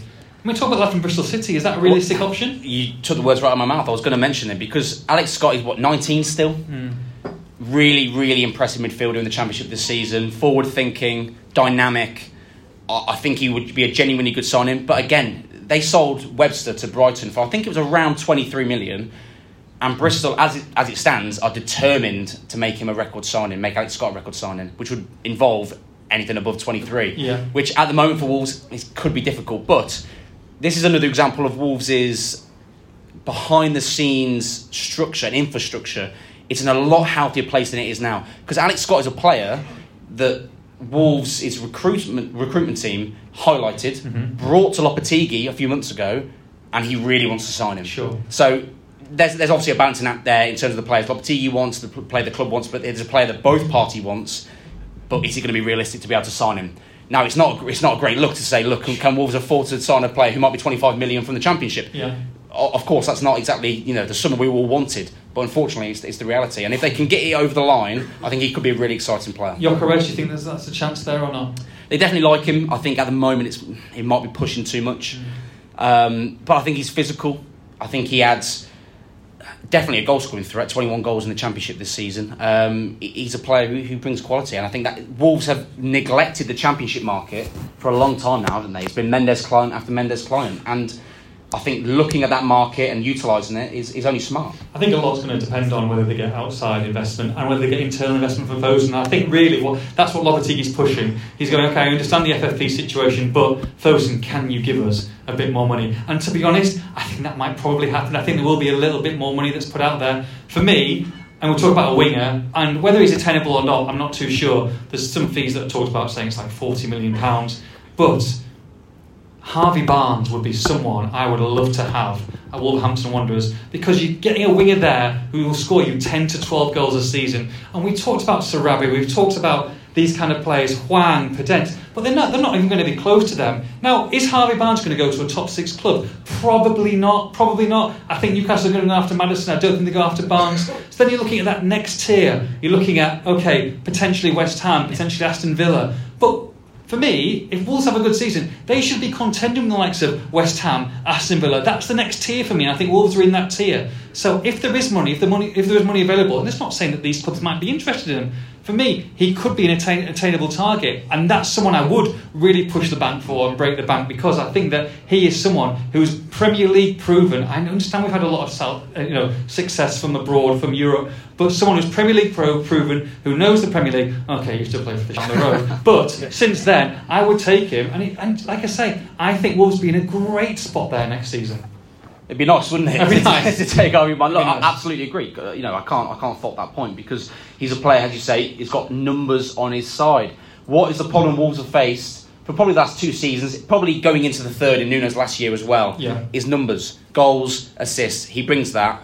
Do I think Wolves are going to sign him? Probably not. But don't come after me on Twitter if they do. Okay, great stuff. Right, I'm going to give away another shirt, and then it's going to be question and answer. A question and answer. You get to ask a question to Mr. Liam Keen and maybe me if you want to. So, uh, get your tickets ready, everyone. This is the Star Prize. This is beautiful, by the way. The home shirt. Where's Johnny Drury? Where's our beautiful model, Johnny Drury? Mo- show that shirt, baby. Look at that. Brand new Astro Pay.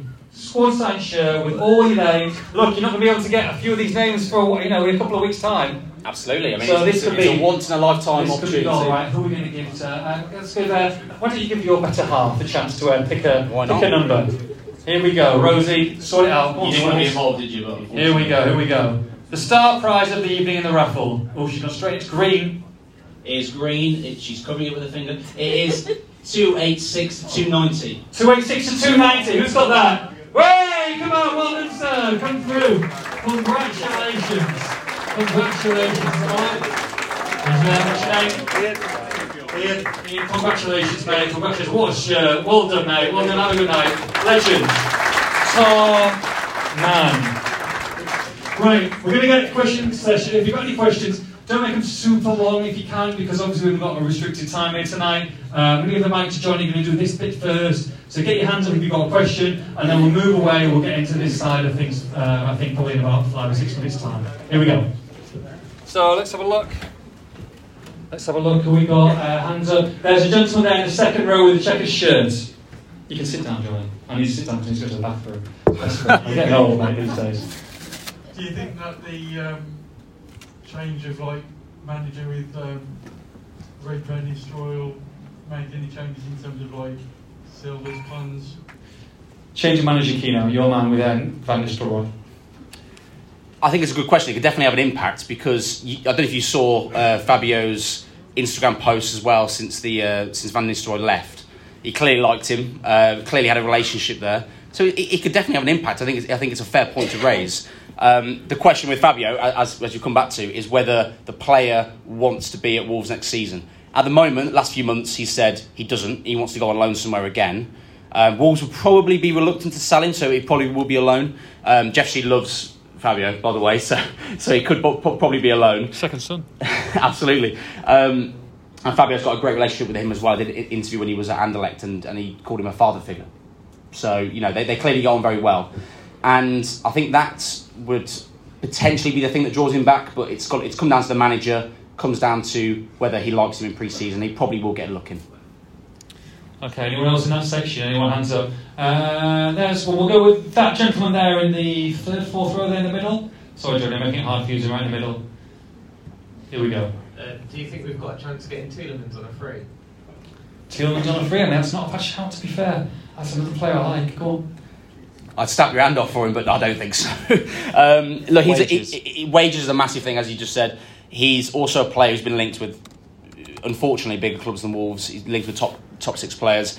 What may go in Wolves' favour is that he hasn't really performed the last few weeks, has he? Or last few months. Um, I wouldn't go as far as saying he's down tools for Leicester, but he's certainly not been as influential as he was for them, you know, in, in their times when they were riding high. So, um, him Leicester going down, if, if we're assuming that does happen, him being a free agent, it's not impossible, but probably unlikely.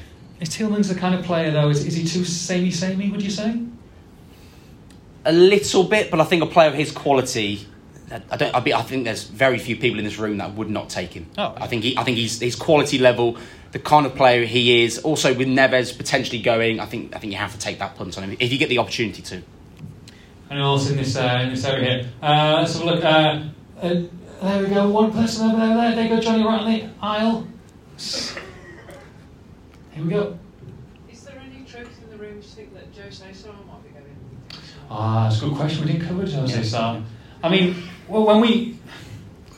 Obviously, Dan Bentley's got the nod the last two games, hasn't he? We both think that probably Jose Sá might start against Arsenal, although don't hold me to it. But um, it's an interesting one, isn't it? Because he could be one of the shock players to leave, would you say? Because he's on the continent as well. People will want Jose Sá. He hasn't covered himself in glory.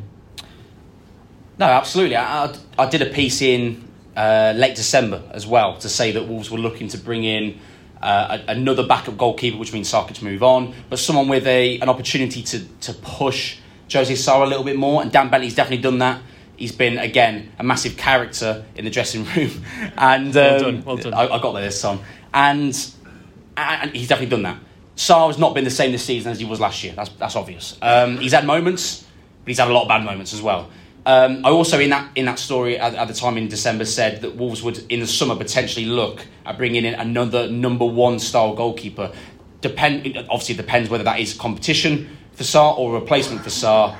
It could be either, but with Bentley being in the in the picture and probably staying with Wolves, it's likely that that could be a replacement. So it's it's, it's definitely not out the question that Sá could, could move on. And I think the way that the fans have reacted to, and rightly so as well this season, um, is probably not going to help his cause. Any more? Any more over there? Oh wow, there's a few there now. Where are you, Johnny? At the back there.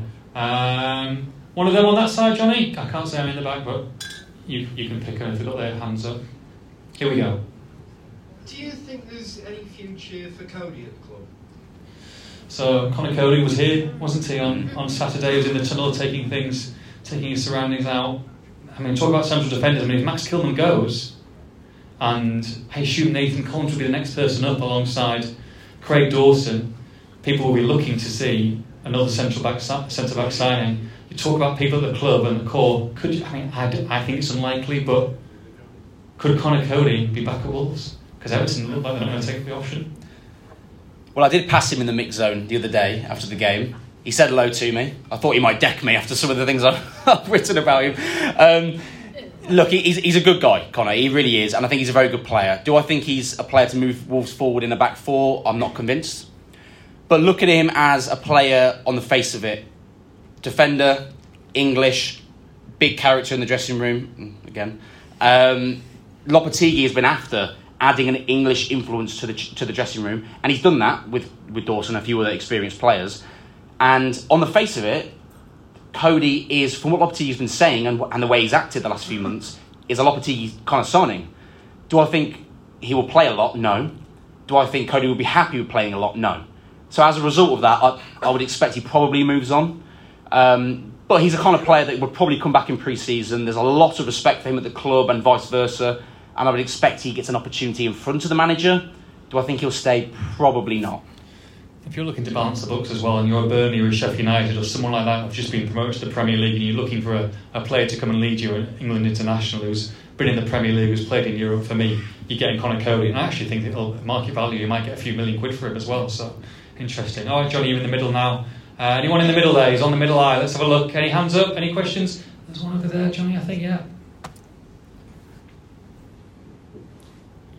With Neves and possibly Nunes and others leaving, Wolves will be a big weakened in the midfield area. Could you see a raid on any of the relegated sides for someone, maybe a James Ward-Prowse, somebody else?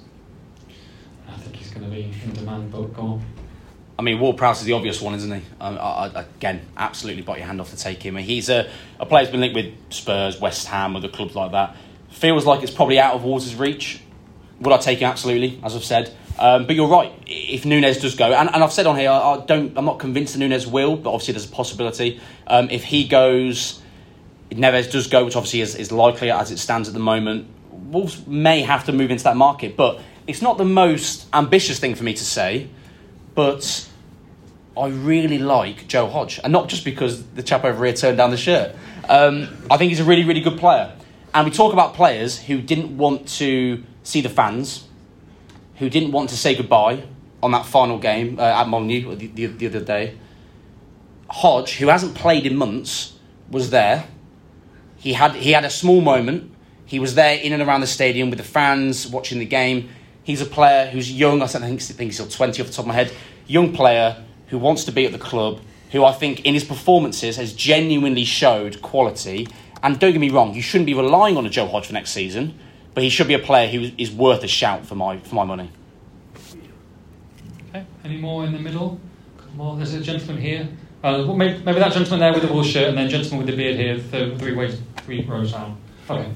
Um, personally, I'm not convinced with Nelson Semedo, and um, I know the manager is, but Uh, what do you? What are your thoughts on Wan-Bissaka? Do you think that door's now shut with him doing so well at United when he didn't come here? I mean, it was did seem very close, didn't it? And then he had an absolute belter of a game from nowhere just before I think Wolves were, were going to make an official approach, and then from there on, he's just hasn't looked back, has he?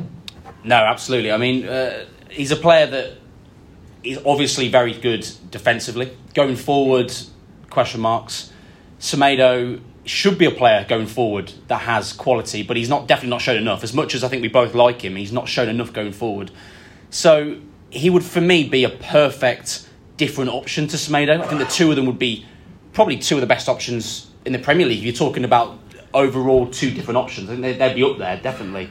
Um, I just think it might be a little bit out of Wolves' reach now, considering the fact that he's he's played fairly consistently for um, for United. But I know Dalot is getting a new deal there as well, and he can play either side. So uh, I wouldn't say it's impossible, but it, it just seems a little bit out of Wolves' reach when he's playing fairly regularly for a club like United. You felt like he was going to slip through the net at one point, but now all eyes are on him. Was it was it Grealish or Maddison saying he's the hardest yeah. you know, player to defend against in the Premier League? Like I think now he's going to have plenty of suitors if he was available. Uh, this gentleman here, I think, had a question there in the jacket. You think Traore might go to Middlesbrough now they've got a chance of being in the Premiership? Oh, sorry.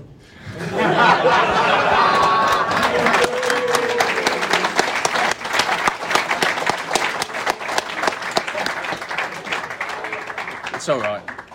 I made an effort for you to get a question, and you do that to me. Uh, I did want to ask, I did want to ask Liam, sorry. Um, with you giving the uh, the scores out for each week for the uh, for the players, do you think you should be doing it for referees as well? You've got, have got a negative score? Have you? I mean, I I tell you what. I tell you what. He's got a decent point. I can't argue with that. I mean, there'd be a lot of low scores um, this season. Uh, I, I, I'll come back to the point. I'm sympathetic that it is a difficult job. Don't get me wrong. Um, the level of incompetence that we've seen is genuinely baffling. I mean, even to the point where I know for the on-field referee, this wasn't his fault, but just to make an overall point, the fact that you can go to Anfield in an FA Cup and not have the correct images to see the VAR angle that you need to make the right decision, what's the point? It, it, honestly, I, I can't give you an answer on that because it just seems so odd that they uh, cannot have the right answer available in front of them. So, yes, I, I mean, I'd love to start doing start doing that, but I, I think I would only do that if the referees came out and started doing interviews. And as much as from a selfish point of view, I would love to do an interview with a referee. Uh, I don't think that they're going to allow it, but I do think it's something they should do because there's a there's a there's a danger of them only being interviewed when there's a negative, but managers and players get interviewed when there's negatives all the time. What's the difference? So I think referees should come out and face the music. To be honest. Well said, sir. Well said. Round of applause for that. I love that answer. Uh, Johnny's on the other side of the room now. So anyone around here? Oh, there's one straight away at the very back there. Oh, I know that gentleman. How you doing? Hi, mate. Um, yeah, I mean, I think we, we'd all um, publicly say how, how good a job um, Locks has done to keep us in the Premier League. Um, you know, you call it the firefighter's job potentially that, that he's done to, to keep us up. But are we all really sure that this is the guy that we want to take us forward? Because apart from Liverpool, might be unpopular, I don't know, but I haven't seen a good game under this guy. And I'm, I'm a bit concerned moving forward, I have to say. I mean, I mean, I mean, I mean it's an interesting point. Look, at, I think the style that Wolves have played. I mean, as I say, came in. It's not as if he wanted this squad of players there, Liam. You probably, I don't know if you agree or not. He's had to do his best with what he's been given. Yes, he was allowed to bring in three, four players of his own. But sometimes you've got to look at the squad that you've got, I would say, Stephen, and just try and eke out a result. Okay, what is my one aim this season? I've got to keep Wolverhampton Wanderers up. We are bottom of the table. The Everton game was horrible. It was horrible, his debut. It was awful. But they won the game. They found a way. And I don't think that Lopetegui looks at this product that we're seeing at the moment and goes, oh, I'm doing a good job here. He wants them to play an expansive football. But he's, you know, he's won silverware. He's, you know, yes, Sevilla weren't the most attractive side to watch, but I tell you what, they're a damn sight better than what Wolves are, the product at the moment, I think. And I think you've got to give him a chance. Look, they've got a top manager in. He's, he's done the aim. He's done the aim of, of getting them safe way, way, way sooner than I think anyone probably in this room thought. And I think at least he's, he's earned a one season and some backing, hopefully, in the summer where we can see exactly what he does. And I think they will play a bit more expansive, but at the same time, they've got to get results. And if that, you know, if that means going away from home and being a, a, a little bit better and a little bit more ugly to watch, but they're getting a few more clean sheets, then so be it. I mean, it'd be nice to get a result away from home, wouldn't it? Everton and Southampton, only two wins. Could have easily lost both those games as well, if we're being honest. Um, yeah, no, I, I do agree with your point. At the same time, my counter would be similar to Nathan that you have to allow the manager a chance to try and transform the way they play next season. Uh, you look at the goals. So, first 15 games, obviously, most of it under Bruno, a little bit under Steve Davis, uh, up until the World Cup break. 10 points, 8 goals. Absolutely awful. Um, Lopetegui comes in. The points improve massively, of course they do, but they also score 16 goals in the same amount of games.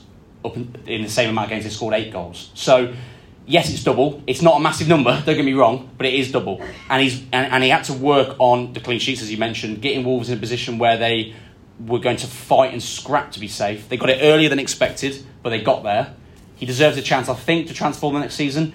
If they're still absolutely boring next season, but get results, no one's really going to care.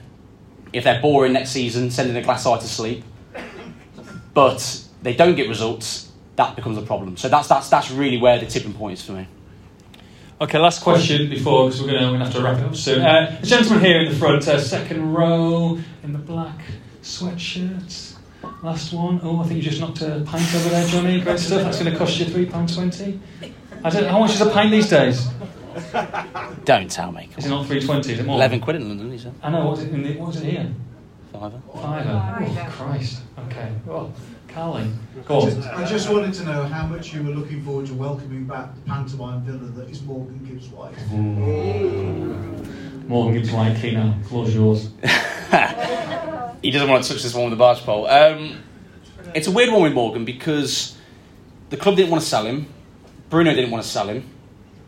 Mendes arrived with an opportunity to sign Guedes for 27 and a half. All of a sudden, Bruno wanted to sell him. And uh, for me, that was one of the worst deals of the century. Uh, absolutely horrendous. Look, Morgan's not helped himself uh, since that because he's acts like a bit of a dickhead, to be honest. Let's not dress it up. But he's a player that, for me, puts a lot of graft in and would have run himself into the ground for Wolves and would have got better numbers than Guedes did. Um, and I think Lopetegui, if he was if he was here at the beginning of the season, would never have done that deal. So, albeit, yeah, he's made a lot of mistakes. Um, it'll be interesting when he does arrive back here after what's happened, definitely. But on the face of it, it's a deal that Wolves should never have done. They didn't want to until Bruno gave the uh, gave the green light for it because it was too lucrative for Mendes not to bring Guedes in and to force Morgan Gibbs White out. It's as simple as that. Great stuff. Great questions, everyone. Thank you very much. Top draw. Thank you. Okay, last uh, last part of the show. Here we go. Uh, it's Arsenal against Wolverhampton Wanderers on Sunday. Lee, in the last game of the season, you're going to have a horrendous hangover, young man. Um, how are we looking? Look, Arsenal obviously have, have gone. They're, they're terrible. They're awful. Um, can Wolves get a point there? Do Wolves really care? Do Arsenal care? No one cares. It's the deadest rubber going this weekend fixture. No one cares. Can you imagine, by the way, there's, some, there's going to be some poor bastard in that stadium who's paid 10 grand a month ago for a ticket to see Arsenal win the league, and it's the, probably the most inconsequential game of the season. I had a guy trying to buy my ticket. I was like, five grand will do, mate. It's fine. So you take it. fantastic. So, um, yeah, what we're thinking, what we're thinking team wise. Um, look, uh, João Moutinho, obviously, we didn't see him. I assume we're not going to see him again. I mean, if he wasn't going to play here, then he's not going to play against Arsenal. Raul Jimenez, Lopetegui mentioned that he made an error. Can we can we see Raul Jimenez again? I'm not so sure. Will there be changes? Will he look to next year and just maybe give a lot of the kind of periphery guys a run out? What will happen? Get into Lopetegui's head, Mr. Liam Keen. I'll do my best. Um, it'd be interesting with Raul because, as you mentioned, Lopetegui said he made a mistake, didn't he? Yeah. It doesn't really mean much to Raul No. or to the Wolves fans to now play him away at Arsenal. It means you know enough to the two or three thousand or whatever it might be at uh, at the Emirates, but. Yeah, I, I, I just think he missed the missed the boat there, and he may give him more of a chance in this game, which again feels too late. But I could see that happening. What we don't want to see, and I think most people who agreed here, I hope so, we don't want to see what we saw at Brighton. Not just because of the result, mm-hmm. but my word, he got the, the team wrong, didn't he? Yeah. I said to you before the game, I hate that starting 11.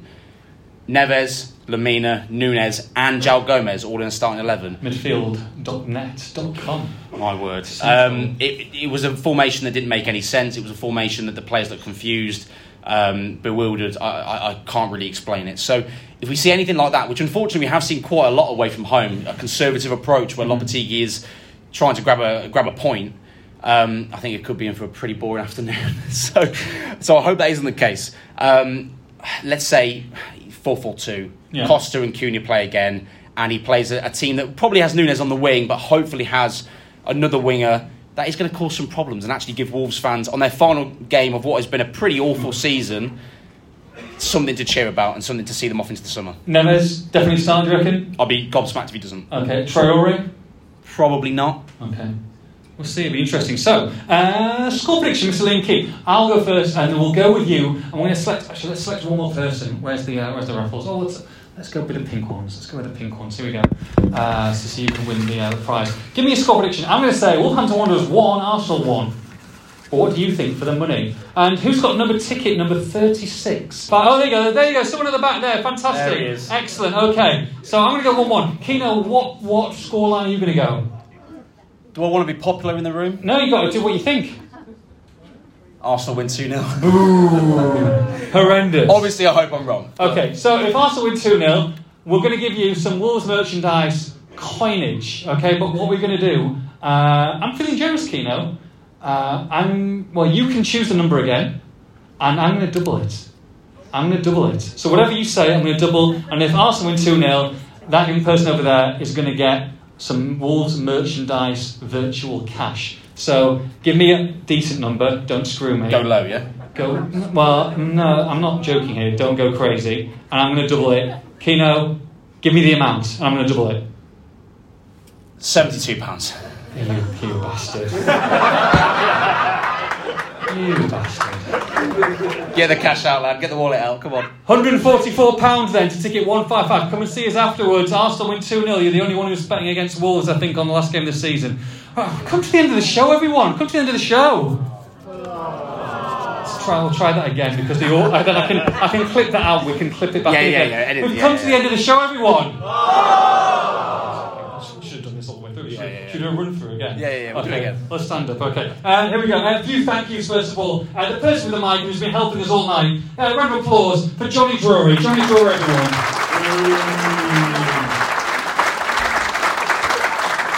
Best of luck in your battle to avoid the drop next season. Um, the lovely ladies who came, who have been taking your raffle tickets, uh, been checking you in. Uh, where are they? Some of them are back there. Natalie, round of applause. Uh, Michelle, Tash, amazing.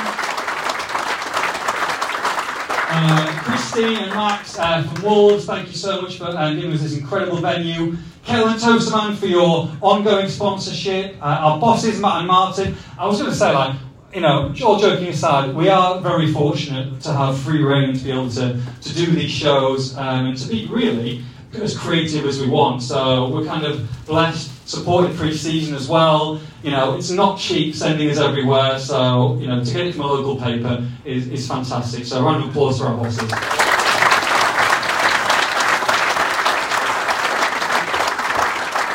And uh, you can reply to those uh, emails or arrays, that would be fantastic. Um, look, I'm absolutely stunned because we've got a final total, what we've raised for the Wolves Foundation tonight, uh, from the silent auction, from the raffle, uh, and it's, I'm absolutely blown away. We have raised, and we've absolutely smashed all records. We have raised tonight, and for the silent auction, a total of 4,730 euros.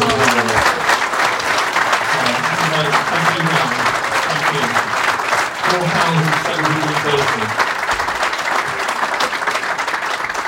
Uh, I want to thank you, mate, because I think, to be fair, that we had a laugh at Joe, but he's doing a good job, hasn't he? Doing a good job, yeah?